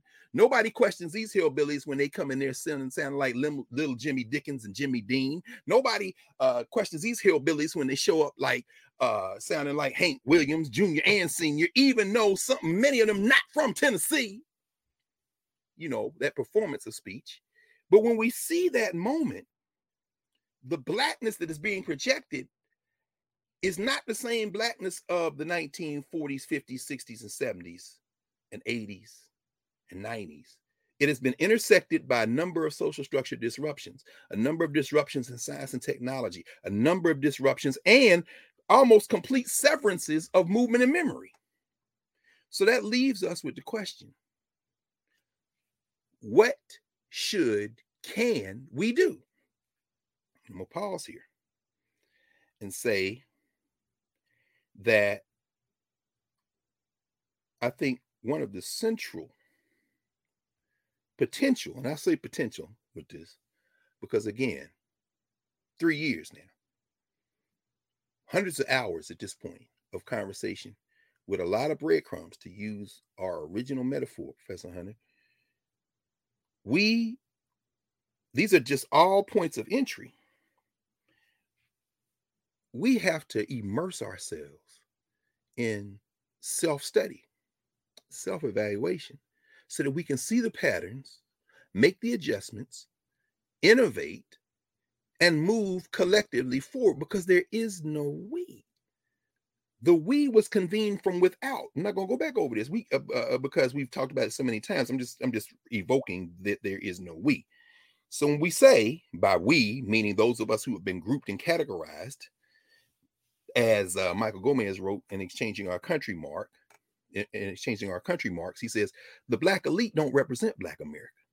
They are a part of Black America, but when we're talking about representing the collective interests of everyone, they increasingly do not do that. He says it is the vast majority of the people who do the most suffering who continue to represent Africa to America. This is critical. So let me reset and ask what can we do? What should we be paying attention to as we engage in this deep dive of study? Well,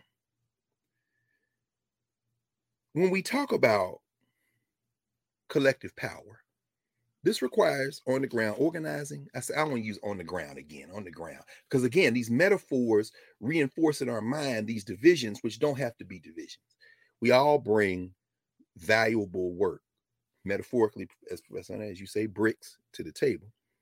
As we convene ourselves through the, I want to say difficult work, but it's really not hard. It requires commitment of getting to know each other, getting to share our stories with each other, getting to pool our resources. And our first and most important resources are us. We are the bricks, our time, our talents, our efforts. Let me put a footnote here and say, Prof, that I, that's what I was going to say about an hour ago. Bring greetings. I was on campus yesterday. My nephew is in town. They got these spring fests going on everywhere. And then we start talking about Freaknik. That's what reminded me. This is the season.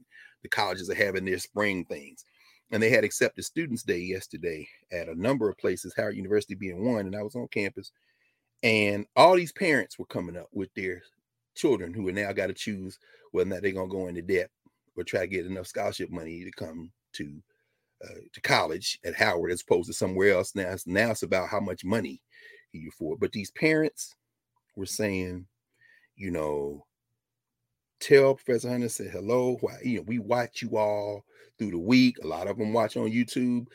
Some of them they were saying we're Knubians. Oh wow, this is great. This is something. Oh yeah, yeah. Keep doing what you're doing. They're talking about how this kind of just having these conversations and, and kind of convening these resources. Uh, one brother I was talking to yesterday, he was there. His wife, his daughter is coming in the fall. She's a she's going to be a, a do a physician's assistant work as an undergraduate. He said, you know, it really transformed the way I think. What what we're doing together is transforming the way I look at the world. And I said, well, that's a blessing. He said, no, thank you, man, because it's really changed. I said, well, look, thank you because we're doing this together. It's affirming who we are as human beings. It's affirming who we are as African people. And it's affirming how these things are not accidents. They are connected, and that we have this long genealogy, this momentum of memory. So that was the footnote. Now, so as we're thinking about convening these we's to move forward with collective power, we understand the source of that is the broader community, not that part of the community that the social structure deliberately tries to curate to maintain its hierarchy, the one that's fracturing globally. Okay. So we'll wind this up kind of quickly today because, um, among other things, if you're in the, the DMV area uh, today at two o'clock, we're going to be down at, at, at one of our spots, of course, Sankofa Film and Books. Uh, there's a screening of a documentary on the great poet, critic, historian, culture keeper, more than anything, master teacher, Sterling Allen Brown. Sterling Brown. Um, this is a collection of his poetry um, Michael Harper edited many years ago the collected poems of Sterling Allen Brown. This is uh, probably the best single volume about him after winter from one of his poems, The Art and Life of Sterling Allen Brown. Sterling Brown, who was born on the campus of Howard University uh, 1901, who made transition 1989. Sterling Brown, uh, whose father, Sterling N. Brown, here's something you don't see every day. I pulled it out. I don't think I'm gonna take this out because I found this years ago and didn't even know what it was, except to know I knew the name. This is Sterling Brown's father, who was born into enslavement in Tennessee. I'll come back to Tennessee these days. This is Sterling N. Brown, Sterling Nelson Brown, my own life story. Mm. This is Professor Brown. So that looks like that might be public domain. It might be. If it if it isn't, we need to scan it. You probably probably find it. Somebody might find it. Put it in the. uh Well, definitely hold up the cover again, please. Yeah, yeah. It's called My Own Life Story. Sterling N. Brown, the father of Sterling Brown, born into enslavement. Sterling Brown was a uh, pastor for many years um, of the Congregational Church in Washington D.C.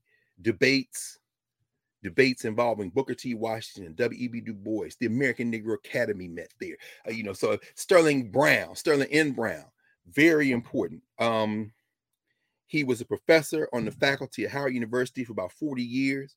And as people used to say, for most of the life of Howard University, uh, Sterling Brown was listed on the faculty because his son, Sterling Brown, spent 40 years on the faculty at Howard University, beginning his career at Virginia Union. Shout out to Virginia Union. I know uh, Reverend Wright is here this morning. He always here. So, you know, and when I'm talking about Sterling Brown, I know he, he look, he, man, I know he got the stories. Sterling Brown, uh, Sterling Brown's father went to Fisk University. Uh, yes, so if you do the math, you're talking about him at Fisk around the same time that Du Bois is there. So Sterling Brown, in fact, knew Du Bois, knew all of them, knew all of these figures. Frederick Douglass uh, was a friend of Sterling N. Brown. His father, he passed in 1895. Sterling Brown, Sterling A. Brown was born in 1901. Um, when you hear Sterling Brown, you hear the South, but it's a South that is mediated through, like I say, um, his parents who met in uh in undergrad Sterling Brown, Professor Brown, the one I'm, me, Holly and I are talking about today, because Haile Gerima and Shirikiana, Aina, Shirikiana Gerima, who they lived around the corner from Sterling Brown, the Sterling Brown house in Northeast DC, where he and his wife Daisy, um, uh, who met and married and were married until Daisy made transition about 10 years before Sterling Brown did. Um, Daisy, who was from Roanoke, Virginia, uh, they met at Virginia Union, I want to say. Yeah, when he was teaching there. Uh, Sterling Brown, who was born, I say, on campus of Howard University, who then went to school in the segregated schools of Washington, D.C., who then went to the great, of course, where else? Paul Laurence Dunbar High School, graduated from there, and uh, we talk about Justin Pearson, who went to Bowdoin. Well, uh, Sterling Brown went to Williams College. Uh, at that time, of course, as we talked about when we talked about the history of Dunbar High School, the valedictorian and salutatorian of Dunbar were guaranteed slots for years at either Williams College or Amherst College. Amherst, of course, is where um, Charles Hamilton Houston went to school. Charlie Drew went to school. There's a book called Black Men of Amherst. I was just reading it the other day. Anyway, it's, it's in the other room. I'm saying all this as a background to this point. When you hear Sterling Brown, you hear the South. You Washington, D.C. is the South for sure. But more importantly, his roots are in the South. But it's also a very cultivated way of speaking because Sterling Brown recognized that the source of Black cultural power, which means ultimately, if we're following Errol Henderson, the source of Black political power is in the culture. And so Sterling Brown studied poetry. In fact, an excellent, excellent book by Professor Gabbin, Joanne Gabbin, for many years, um, James Madison University. I want to say she was at William and Mary too. I haven't seen her in a, in, in a few years. Sterling A. Brown, Building the Black Aesthetic Tradition. It's an excellent book if you get a chance to, to pick this up. She chronicles Sterling Brown's life and work, his literary upbringing, his deep immersion in uh, in, in scholarship. Uh, he was taught, for example, at Dunbar High School. Um, Jessie Fauset, that's right, the poet, the writer, friend of W.B. Du Bois, was on the faculty at Dunbar at the time. Angelina Grimke was on the faculty at the time. Um, Haley Douglass, who was the grandson of Frederick Douglass, was on the faculty at the time. First rate education at Dunbar, as we know. And I'm thinking about it in the context of Justin Pearson because, you know, Justin Pearson clearly got a solid education in Memphis and then went off the boat. Now, Tucker Carlson, an excellent social structure example of, um, what is it? Oh, yeah, affirmative action, also known as whiteness. On the best day of his long, I hope he lives a thousand years. And on the best day of those thousand years, you will not be able to measure to one thumbnail's inch of filings of any African that went to Dunbar High School, or really any African living today. But in contrasting that, what you see is that we send our children to get an education to serve the race.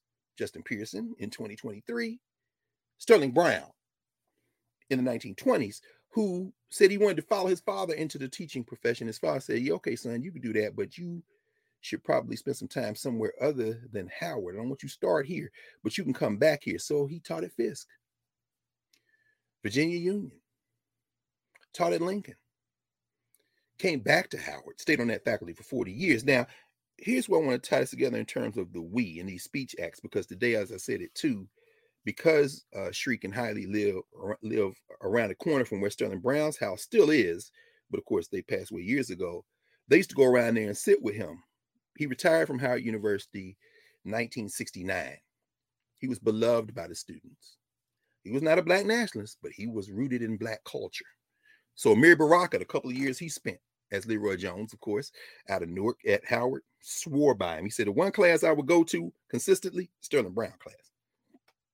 On the other end of the ideological spectrum, Michael Winston, who uh, wrote an excellent tribute in the April 1989 issue of New Directions, Howard University. There's Sterling Brown again, the famous picture to him. Again, Sterling Brown was a master teacher. Brown's students, uh, Olive Taylor, talked about Olive Taylor, right? But previous generations, I mean, he and I, we should do a you should know prof on Sterling Brown. In fact, I'm, I'm, gonna do that. His birthday is May the first, so I'll come back to Sterling Brown. I don't want to evoke him today for a uh, for a long time. I mean, he along with Ralph Bunche and others, Doxey Wilkerson and them worked on the American Dilemma Project. He was the director of Negro content for the WPA, the Writers Project that came out of uh, the Roosevelt era, and you, he, he, his battles are chron- real chronicled, trying to get black content that wasn't caricatures and things like that. But the reason I'm bringing him up is because Sterling Brown, who was born into what would be considered a very elite Negro family in Washington, D.C., was contemptuous of pretension was often accused of being a little too rough. Why? Because you would find him in Nashville when they were on faculty at Fisk. You would find him in the barbershops and the juke joints. You would find him bringing, when he was at Virginia Union, the cats who would sing the blues and all that to his class. Play this right here. We're going to have a conversation. When he was at Howard University, he'd be in Cook Hall, which is still there. Uh, Cook Hall in the lounge with his blues records, with Baraka and them sitting around going through his encyclopedic history of Black culture in the United States and beyond. It was Sterling Brown who, among others, argued, in fact, um, uh, let me see. I thought I had a copy because I started pulling my Sterling Brown stuff for this afternoon. Oh, yeah. This is a nice, this is a reprint edition of the Negro Poetry and Drama and the Negro in American Fiction. Sterling Brown, in many ways, said, if you want to represent us, you've got to sit in and with us. And there's no way you can pigeonhole us into one way of speaking, one way of being, one way of doing. However, there is a we deep into in our culture, and you're not gonna find it in them Negroes who's trying to front for you. Just as deeply in so so in many ways, Sterling Brown found himself at odds with the black bourgeoisie. And he found himself grounded in Africana, what we would call Africana ways of knowing, our governance formations. He was absolutely a keen listener for Africana cultural meaning making, our speech, our idioms, the way we move through the world. And then, in terms of movement and memory, he was absolutely deliberately committed to trying to create a genealogy. Not a genealogy that will be separate from American genealogy, social structure genealogy in the US context, global genealogy. No, but that would be very clear that there are distinct African ways. He would not call it African. In fact, he, he like Rayford Logan. I'm gonna say Negro. He like Negro. So this isn't even ideological. You understand what I'm saying? In fact, one of the great anthologies of our time, still not duplicated in terms of its moment, because you can't really duplicate things that happen in certain moments in time and space. You should just need to continue and do your own. Um, he convened a triumvirate. One of his former students, Ulysses Lee, who was by then at Lincoln University, his colleague, ultimately at Howard, Arthur P. Davis, who was then at, at Virginia Union University, and he, and in 1941, they did this book. This is called The Negro Caravan, Brown, Davis, and Lee. Be careful here because these is kind of hard. I hope they bring, I'm sure the, the American Negro is probably going to bring this back into print and find some good white press but maybe we can get a copyright and do it with a black. the Negro Caravan, writing by American Negroes, selected and edited by Brown, Davis, and Lee. This is the 41 edition, one of them. And it's 1,000, including index, it's 1,082 pages. And it is a collection of short stories, novels, excerpts from novels, poetry, he was very heavily influenced by Paul Dunbar, but he said Dunbar, who has the brilliance and range to communicate Black life, still has two. He says it's authentic, but there's a caricature dimension of it, and white folks like it, and that's one of the reasons they kind of promote him. He died so young, Dunbar did, and we talked in passing about Dunbar. But the, the poet with which Brown is most closely associated, generally, when you pair them, is Langston Hughes. Langston Hughes, who worked who wrote about the working class people. His simple stories, just be simple. When you hear Sterling Brown's poems like Old Limb or the Slim poems, which kind of gesture toward one of them brothers he used to bring to Virginia and play the guitar in the classroom, and, and the black bourgeois is like, "What is this Negro doing?" He said, "Man, this, this is where my students come from. We're gonna have this conversation about us." He's got one Slim in Hell where he does it. So you got the poetry in here. You've got um, folk literature, so to speak. There's everybody in here, really. Drama, speeches, pamphlets, and letters, biography, essays, historical essays, social essays, cultural essays, personal essays. He and Alain Locke working out theories of culture, sometimes at odds, sometimes in agreement. Let me put this over here somewhere where it won't get damaged. Anyway, Brown is saying we have to look. This is where I want to tie this again, Justin Pearson. He says, you know, if Sterling Brown were physically here today, I can hear him listening to a Justin Pearson and saying, Don't judge him but listen to him. Don't condemn him, but critique him. Now, Brown might say that is the cadence and speech of the of our people. That is one of the one of the forms of cadence and speech. But in this moment of social address, we must also pay attention to whether or not, like Dunbar, this might be a moment when we want to overburden that moment that we hear this young brother Pearson. Because one, we understand that what we would call the social structure wants to elevate and curate him as representative of all of us. And Brown would say, don't do that. We're very complex. But we know that that's what you do, which means number two, we have a responsibility, and this is where it gets very difficult in the governance formation as we think about this African States framework. We have a responsibility to be as honest as we can with each other without, which is why the conversation we had earlier, Prof, about how you balance that in a space where we know y'all got a different agenda. We got to be as honest as we can without becoming pawns in the larger game of Black oppression. That is a difficult thing. And Brown spends his life grappling with that. He arguing with Gunnar Myrdal, saying, no, you got to get this cultural representation right. He's arguing with people in the Works Progress Administration when he put they put him over the, the writing part of these state guides, where he's saying, Y'all gonna put that in this about the Negro in Mississippi? Or you went to Georgia and say you ain't seen no Negroes? What the hell? He's editing everything, battling with you because I have to be able to communicate this. This is at the same time that he's writing and publishing his own poetry, that he's teaching generations of students, becomes this beloved heroic figure. And so I'll end with this for today. The question of because we ended today with the Speech Act of Justin Pearson and what Black speech acts are used for and used against when it comes to Black people not only in this country, but in around the world. And so when we think about ourselves in a contemporary moment, we think about ourselves in a moment where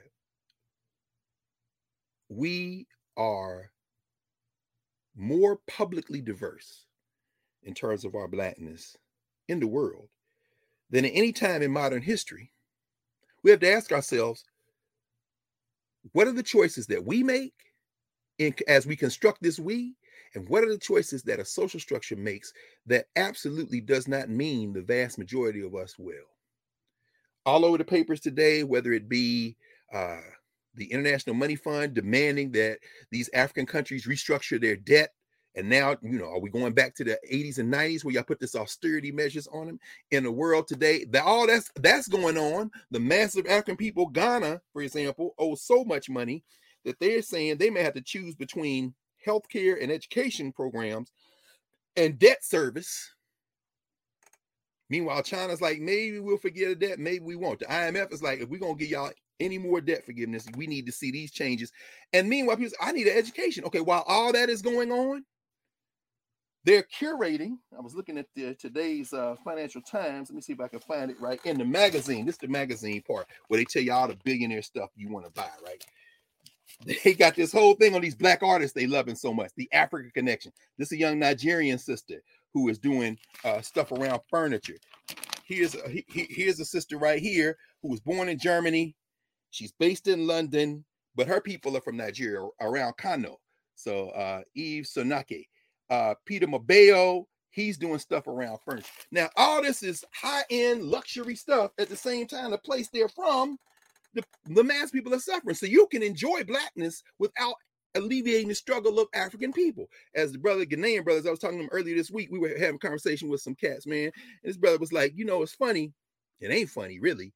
He said, the people who took the plants and made paper money out of them have all this stuff and then here we are, he's Ghanaian. He said, We walking on top of the gold that backs all that stuff, the most precious metals, and we don't have anything. And he said, Oh, yeah, and the plants they made the paper out of, the trees and stuff, that's ours too. How the hell we end up with so but the minute you try to withdraw from that system, this is when that system says, "Oh, we got to come for you," and if we got to give a few artists some stuff because we like having some African flavored things in our house, that's fine. But the masses of y'all owe us 150 billion dollars, damn it, and you ain't gonna actually 800 billion in the case of some of the external funding, uh, about 200 million billion of it to the west.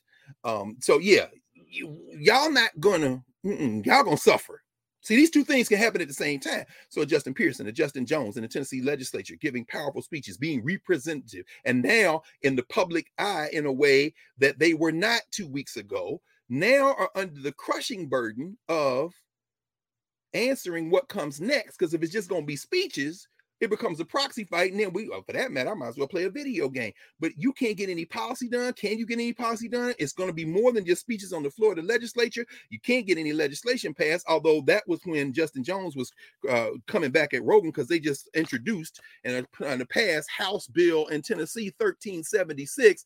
That's their version called the Higher Education Freedom of Expression Act. That's their version of the anti-CRT bill in Tennessee. That's when they got he, he got into the beef with him uh, the other day. But our those two things can exist at the same time. The black elite gonna be fine, so to speak.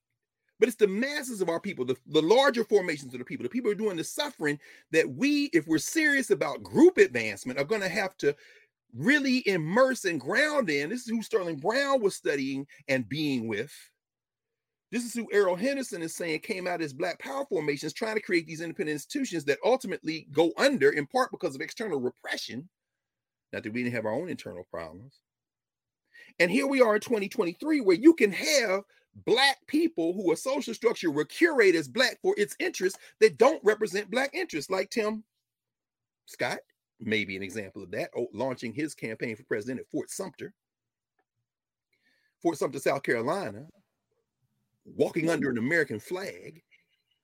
And I'm looking at him and I'm saying to myself, suppressing the urge to connect him to a very specific uh, cartoon character from Bill Cosby and the Cosby Kids. And I will refrain from doing that this morning. But while watching him uh, talk about, uh, about his uh, uh, uh, career and upbringing, I pulled from the shelf another moment at Fort Sumter another uh, moment at, at, Fort Sumter that took place in 1863. We're going to win, and we're to conclude with this. There's a couple of things that happened this week I want to mention. And that, of course, was let me see if I got the date right. Y'all better stop playing. You better stop playing with me. It couldn't be. Well, I'll be damned. This is from Larry Crow. I know Larry know the BC in here. Life and Public Services of Martin Robison Delany. You know, we did Delany, right? Watch this, y'all. The eventful 14th of April. He stopped playing. Which was so eagerly awaited, came, and the and the earliest beams of the morning found the city of the sea alive with preparations for the brilliant scene at Sumter, unconscious of its fearful tragic close at Washington. Remember, this is the first place, this is where the Civil War launched. And they took that American flag down and then they had the, the Confederates had it.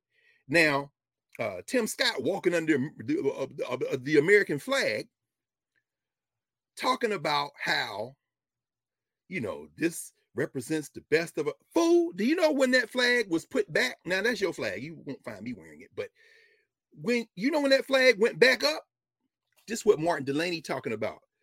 Major Delany highest black commissioned officer, also Major Augusta, who worked at Freedmen's Hospital, was a surgeon. Major wrote Martin Delany sails to Fort Sumter for the raising of the American flag after they took it back for the Confederates. That's how that flag got up on that pole. Tim, mission accomplished, Scott.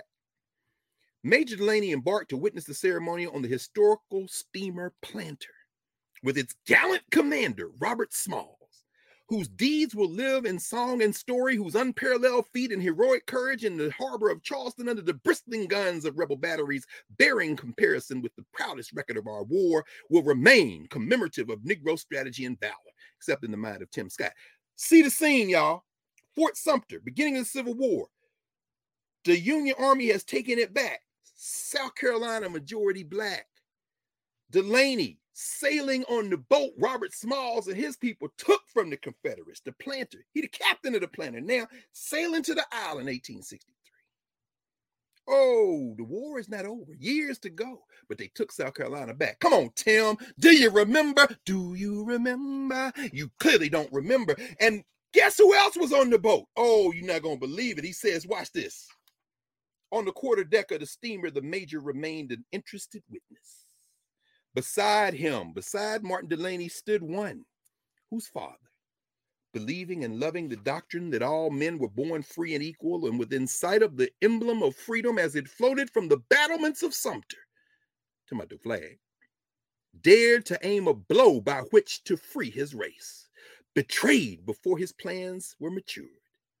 The scaffold gave to Denmark Vesey and his 22 slave hero compatriots in Charleston, South Carolina in 1822, the like answer which Charleston, Charlestown, Virginia gave John Brown in 1859. Picture that Martin Delany sailing to Fort Sumter on the ship captained by Robert Small, standing next to the son of Denmark Vesey. Tim Scott, you bring shame to your ancestors.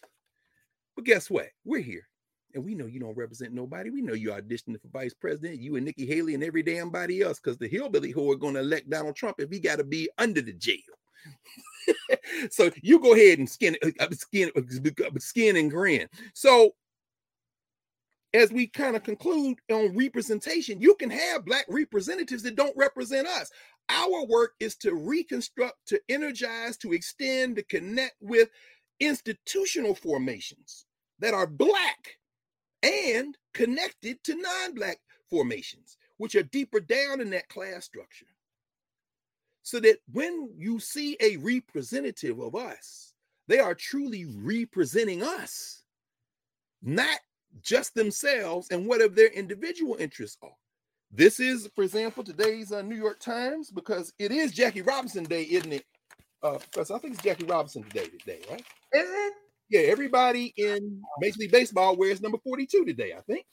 Wow. Yeah, it's a beautiful day, you know. And, and of course, if y'all want to know, we've done extensive work on Jack Roosevelt Robinson. So we're not going to do that right now. But I thought I would mention in today's New York Times this beautiful argue, uh, article on one of the many Jackie Robinson scholars. Shout out to the century plus old now, Rachel Robinson, the Jackie Robinson Foundation, which is 50 years old today, which is a scholarship program providing an average of $32,000 over four years to 242 students consistently. I've had a number of Robinson scholars. If you're a Robinson scholar now in Knubia, or if you're watching this later on YouTube, drop it please in the comments because there are a lot of Robinson scholars who have graduated. Here's a very prominent one right now. Yes, Lauren Underwood was a Jackie Robinson scholar. you understand? Wow. It's a beautiful thing, Professor Hunter. Isn't it? I mean, mm. Jackie Robinson said a life is unimportant except the effect it has on other lives. When Robinson died far too young in his early 50s of that diabetes, because as his wife as would say sometimes, because he carried the whole race on his back. She said, No, we will continue this work. So Rachel Robinson has been the face and the animating force, Sharon Robinson and their daughter, so many others, the Robinsons, David Robinson, oh, and beyond that, the whole Jackie Robinson Foundation has been, in fact, let me just uh shout her out here very quickly. Um Della Britton, the president and chief executive of the foundation. Shout out to Della Britton as well. For low these 50 years, all these college graduates I, it makes me smile every time I'm in class, and it's usually around now. The students will say, Dr. Carr, I'm not going to be here next week. Why? Well, I'm a Jackie Robinson. Say no more. I know y'all got to go because every year the Robinson scholars have to come to New York for the meeting because they got to report out. They got to do public service. They got to talk about it. It ain't just scholarship money. It ain't just individual Negroes. Oh, I'm going to achieve. no, you got a mission. As the old folks used to say, a charge to keep I have a God to glorify. so, anyway, so this is what it means to be a representative. Clarence Thomas, are you a representative? No, you're a wholly owned subsidiary of billionaires, and you're in trouble now. You look scared now. Why? Because it's coming out how much they own you. You don't represent us, sir. Even though you said for years when you sat on the bench that you didn't talk because uh, I'm from Georgia and uh, I, I, speak a, a, a, a, variation of Gullah. It's a language called Gullah, and uh, I just, you know, didn't want. I grew up uh, being made ashamed. That's a lie. Ain't nobody in the United States more proud of the way they talk than them Gullah Geechee Negroes. So if you're gonna sit up here, that's because you done spent your life trying to run from them. You're not our representative. We talking about Black Speech Acts today, Professor Clarence Thomas has the tongue of Africa in his mouth, even as it is trained by Holy Cross and Yale to speak with a certain clarity. And when he has said that I like with my wife to camp in uh, Walmart parking lots because I come from common stock. Now we know why you a lie because you don't represent us. And ah. Sterling Brown would clown the hell out of you if he was around. He said, because Sterling Brown said, I know that Negro. That's the Negro who sound like us, but act like them. He's not a representative. So a couple other things, and I'll, I'll leave the rest of this for next week. I, I, I took note of the fact that I guess Jay Z trying to build a casino in Manhattan. Oh man, Broadway people mad as hell. Um, and Montana banned TikTok as if TikTok could be banned by a state. These hillbillies and lost their damn mind. But I I, I, want to um I, I want to end with this. How should I how, how should I put this? Yes.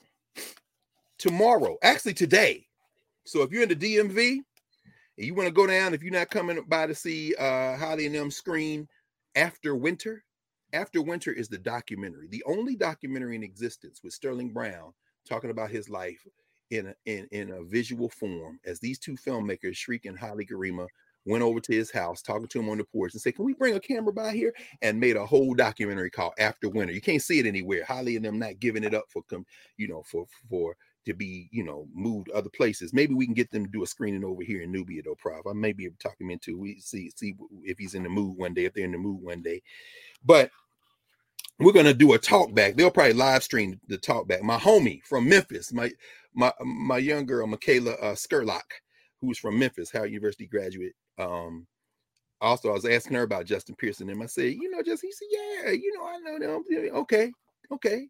See, that's how you know people. You don't know people by asking MSNBC and CNN. You know people by asking they people who they are. So I asked the Memphian about another Memphian. But at any rate, they're probably going to live stream after we show the, the, the documentary. After they show the documentary, he and I are going to talk about it and with the community too. So you might want to go to Sankofa's website and you can see that. But also this today in the District of Columbia is the annual compensated Emancipation Day Parade and concert. Free concert, downtown DC, Pennsylvania Avenue. The headliner is from our generation. Proud that would be none other than the God MC himself, Rakim. I'm, I'm like, come on, man, I want to go see Rakim. But hey, I love Sterling Brown. Sterling Brown will be all, like an intellectual godson, uh, grandson of Sterling Brown. Because Sterling Brown's thing is black speech is not all the same. So when you hear the best of hip hop, Sterling Brown would say, yeah, yeah, this is what it looks like. Wait, did it come from the people? Yeah. Did somebody else shape it? Nah. Then listen to it. Don't be mad. Listen to it. Now, once you listen to it, you have an obligation to critique it, to analyze it. You okay? I don't like that. I like that. Okay, all right. Well, then let's have that. Come. Then here come the other people. Well, I think it's very interesting because I mean, in some ways, Kendrick Lamar is like a, a black Shakespeare. Okay, you sir, you should go over there because we're not interested in anything you have to say right now. If we want to come over and talk to you, we will. And in fact, since we didn't send for you, don't come over here. And if you tiptoe around the ear hustle, you make sure it's ear hustling. You don't have an opinion right now because even with the best intent, you're gonna interrupt something, and then three of these Negroes over here having this debate gonna take your side, and the next thing you know, there is no we, and meanwhile, your thing is still going, and we over here arguing with each other. Mm-mm. So, with all due respect, and we mean this very sincerely, with all due respect, which is a very important mm-hmm. phrase if you stop to think about it. Pause. Anyway, Compensated Emancipation Act notes today. Here this is a very interesting little book called abraham lincoln and the end of slavery in the district of columbia. It was actually produced by the um the capitol hill branch of the dc public library. So i don't know if y'all can get your hands on it.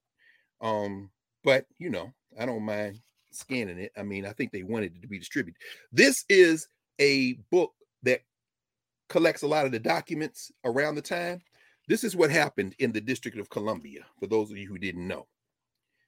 In um in 1862, let me do April 1862, April the 16th to be exact, which is why it's celebrated on the Saturday before in terms of parade, but it is a holiday here and has been a holiday in the District of Columbia since it was declared a holiday in 2005 by the mayor of the District of Columbia at the time. In 1862, the Africans of the District of Columbia were freed by the federal government, Congress, and the uh, President of the United States, Abraham Lincoln. It's the only Africans he freed. This is where we're going to end. Let me see, can I find it? So, y'all, because some people may not know about this. And even though we talk about it every year, we should do it one more time. Here it is, right here, page 69. Let me go to it very quickly. Here we are. Here's the act. These Negroes, they gave, I think, just under $2 million to free the almost 3,000 Africans of the District of Columbia and they paid up to $300 a piece to the Europeans who had them enslaved. Imagine that. Then they set aside money and they told every black person who had been enslaved in DC, hey, come here. What? Listen, we got a proposition for you. What? Here's the proposition. You can stay here, walk around, do whatever you want to do within limits. Or we'll give you some money to leave. Go where? Lincoln is like, Haiti, Nicaragua, leave the country. Compensated man. Now I'm gonna end with this. Here it is. This was the addendum to that. This never got passed. March 14th, 1862, letter to J.A. McDougall, Executive Mansion, Washington. That will be known as the White House. This is from Abe Lincoln. Mm-hmm. My dear sir, as to the expensiveness of the plans of gradual emancipation with compensation proposed in the late message, please allow me one or two brief suggestions. Less than one half of one day's cost of the war would pay for all the slaves in Delaware at $400 per head. Thus, all the slaves in Delaware by the census of 1860 are 1,798 at $400 apiece. Cost of the slaves, 719,000 $200. One day's cost of the war, $2 million. Again, what is he proposing, y'all? Let me keep going. Again, less than 87 days cost of this war would at the same price pay for all in Delaware, Maryland, District of Columbia, Kentucky, and Missouri. Thus, the slaves in Delaware, Maryland, District of Columbia, Kentucky, and Missouri, 432,622 enslaved people at $400 apiece would cost 173 million $48,800. 87 days cost of the war is 174 million. Abraham Lincoln says, Do you doubt that taking the initiatory steps on the part of those states and this district would shorten the war more than 87 days and thus be actual saving of expenses?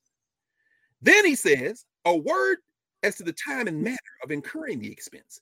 Suppose, for instance, a state devises and adopts a system by which the institution absolutely ceases therein by a named day, say January 1st, 1882. What did I just say? He wrote this in 1862. He says, let's say slavery, the states where they got people enslaved says, we'll give up slavery. 1862? No, 1882. Let's say January 1882. Then let the sum to be paid by such a state by the United States be ascertained by taking from the census of 1860 the number of slaves within the state and multiplying that number by 400. The United States to pay such sums to the state in 20 equal annual installments and 6% bonds of the United States, in sum thus given. As to time and manner, I think would not be half as onerous as one as would be an equal sum raised now for the indefinite prosecution of the war but of this you can judge as well as I. I enclose a census table for your convenience. Yours very truly, Abraham Lincoln. What is he proposing, y'all? Y'all friend. The one Marian Anderson stood on the steps of the statue and sang on Easter Sunday, the Negroes weep to this day without knowing no history. What is he proposing? He's saying, look, first of all, I ain't freeing no N words in any state that's still in the Union. Delaware, Maryland. And if we free them, let's pay the white boys that got them enslaved. It would be less than a half day's cost of the war for Delaware and for all the states where I didn't free. Abraham Lincoln ain't free nobody. The only Africans he signed a document that freed anybody was in D.C. and he paid the white boys and he proposed doing it not only for the border states, but this is where the roots of the Emancipation Proclamation he did sign come from because the Emancipation says if by January 1863 you are not back in the Union, the people who are enslaved in your state are free. Now he got to enforce that with a gun, which means Robert Smalls and them boys, Martin Delany Delany, Freddie Douglass' sons got to go down there and stick that damn piece of paper on the end of a bayonet and make it stand up. He freed no one to evoke my man, Lerone Bennett. He was forced into glory, but this is what he proposed. And if anybody try to tell you different, tell them to run back this video. I just read it word for word. He said, We'll go to them states and say, if y'all will stop fighting us, we'll pay you for every man, woman, and child you got enslaved. We'll spread out over 20 years back it by bonds of the United States. Maybe by January 1st, 1882, they'll be free and you'll be rich. That's y'all friend. Hmm. Compensated Emancipation Day is today. Of course, Congress didn't act on it. They did the Emancipation Proclamation. Black folk to the tune of 189,000 Africans formally, meaning all men, 10,000 in the Navy, and women like Araminta, the great Harriet Ross, married name Tubman, Harriet Ross Tubman, Minty, as she called herself, leading and directing troops in battle, freed ourselves. Y'all let that man rest wherever they got him buried, Springfield, Illinois, whatever. Y'all better stop. anyway, enjoy the concert. Y'all see Rakim. Tell me how it was. oh, there he is. yeah, yeah. We're we're gonna uh listen to the voice of Sterling Brown to end, I just wanted to first of all thank you. Um, this is, whew, uh, um, I think some of this conversation is going to stay in Knubia because it was very intimate and personal. Oh, um, oh, oh, okay. Some of it will, um, but I also uh, someone in the chat wanted to break down your your your Orisha shirt. Um, oh, I know, and I know Yemaya uh, and I know Elegua. Okay, can you break that down for the uninformed? Oh, Ogun, Chango, Chango. Some of some of the spellings are going to be in Spanish. Okay. So Let's start with Obatala. That's God. That's the the uh, yeah, the, the kind of broad concept. Because there's no, you know, it's only one God. These are just just conversations on the the kind of manifestations of God. The the the, the people in Kemet would call them the Netchers, right? So about that Yemaya, we know, right? Like Yemaya and, and, and Oshun, which you see the C spelling there is probably for the Spanish speaking community, maybe even Portuguese, the Latin based languages. So if you're in Cuba, Puerto Rico, if you're doing uh, Santeria or Macumba, or in um, in Brazil, Candomblé, you know, said them tell you, then so, you know. Out of the water. Yeah. Water. Elegua is the the what I know from uh, IT. Uh, Elegua is like the Vodun uh they they they call him the you know the, vo- the voodoo god or whatever the yes. underworld. Papa Legba. He's at the Papa That's okay. right. In fact, this is the one who we would say when we talked about remember Prof, we talked about Bugs Bunny. Yes, Bugs Bunny. Okay. You know, Elegua is the one where he gonna make you choose. You can't stay at the crossroad with him. Trickster. irritate you, the trickster. No question. He go, he, and so yes, yes. And, and of course, Ashun, well, Oshun, of course, is with Yemaya. These are the two sisters. Women, right? Yeah, women, and of course, who are at the center of it because these they control the water, the rivers, the lakes, you know, the ocean. Meaning, you know, that's what our bodies are made of. I mean, come on, people talk about, hey man, I ain't mad at the Christians and the Muslims and the Jews, but let's be clear, Africans knew who God was. you know, anyway. So, and of course, let me see, Ogun. Right. You know, I, I used to tell students all the time, whether it be Ramses the second or 50 Cent the whole notion of that that fire, that iron, the one that will put them hands on you, Ogun. this Ogun is the blade of the Haitian Revolution. In other words, let's get this cutlass. We're gonna get free. This is anytime we get ready to get somebody, when Karen Hunter busts up in there and say boom boom, that's the Ogun spirit. you know what I'm saying? The warrior spirit. Uh Orula is one way of saying Orunmila.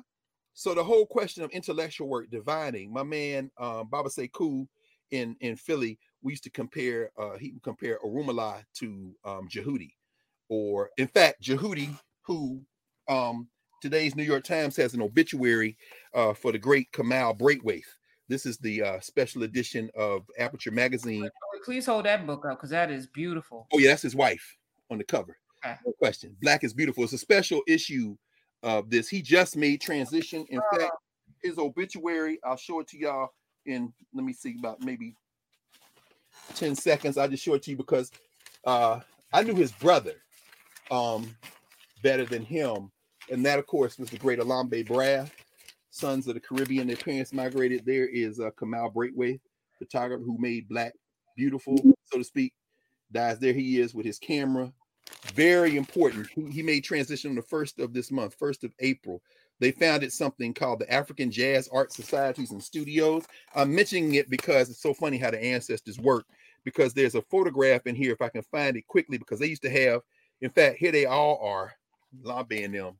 That's the association there. This whole thing is just these are Africans in New York.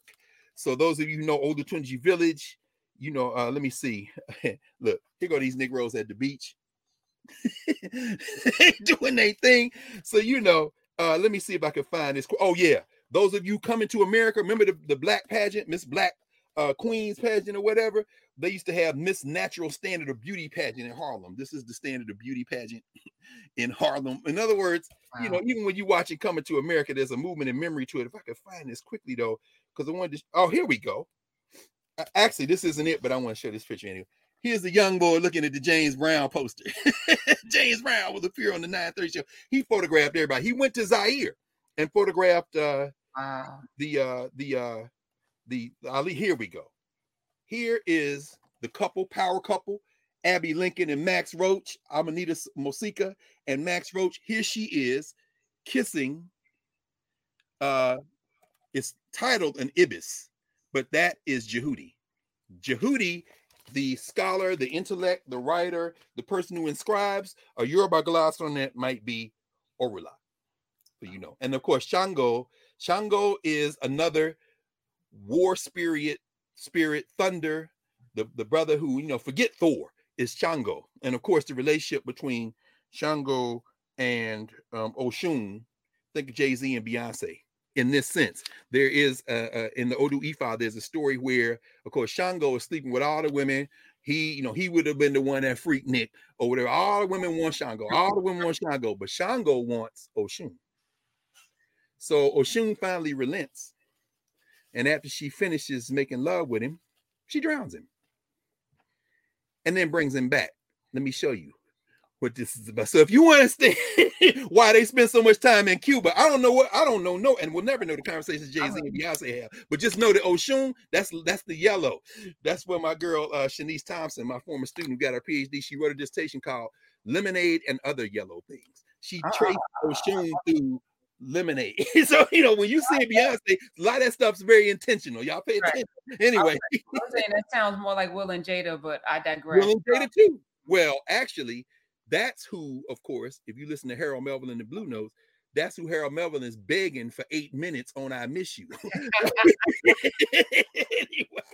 All right. And this is we're in entertainment. Um prayers for for full recovery. Jamie Foxx apparently had a stroke. Um oh and, and so that's what it uh, was. Yeah. Or yeah, what what ends up being a stroke, I guess, a blood clot or burst blood clot. Um, so we is we there word is there word? Yeah, how is he? No, I mean it's you know his his daughter put out the statement a couple of days ago, uh, and there's been a flood of you know of course uh, well wishes and prayers, you know. But we're we're in community with with us, and life is precious and fragile, and which is why the the time we spend with one another, the time we spend in critique of one another, right. uh, shouldn't uh, over you know overshadow the fact that we're in community and our responsibility is to uplift um, first first. So, so there's that. You know, even if we jokingly want to talk about you know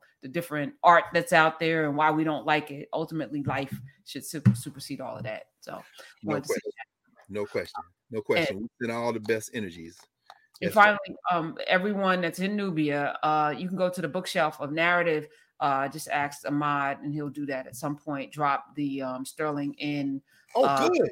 Brown book, my my own life story. So that'll be uh, on our bookshelf, and um, trying to get as many books in there as possible. So that's the relationship between Knarrative and Knubia. Knarrative is the repository uh, you only get to Knubia through Knarrative, so you already have a Knarrative subscription. Just go in the bookshelf and see all of the books that are are there. Rodney um, framings of, of my brother's framings. What is it? Framings, groundings, with our groundings yeah. my brother. Yeah, yeah right. Yeah. You know, so we have you know a lot of um, books that are are there that yes. uh, Dr. Carr has talked about. So you know, spend some time with that. Be safe in them streets, Dr. Carr. Boy, I'm good.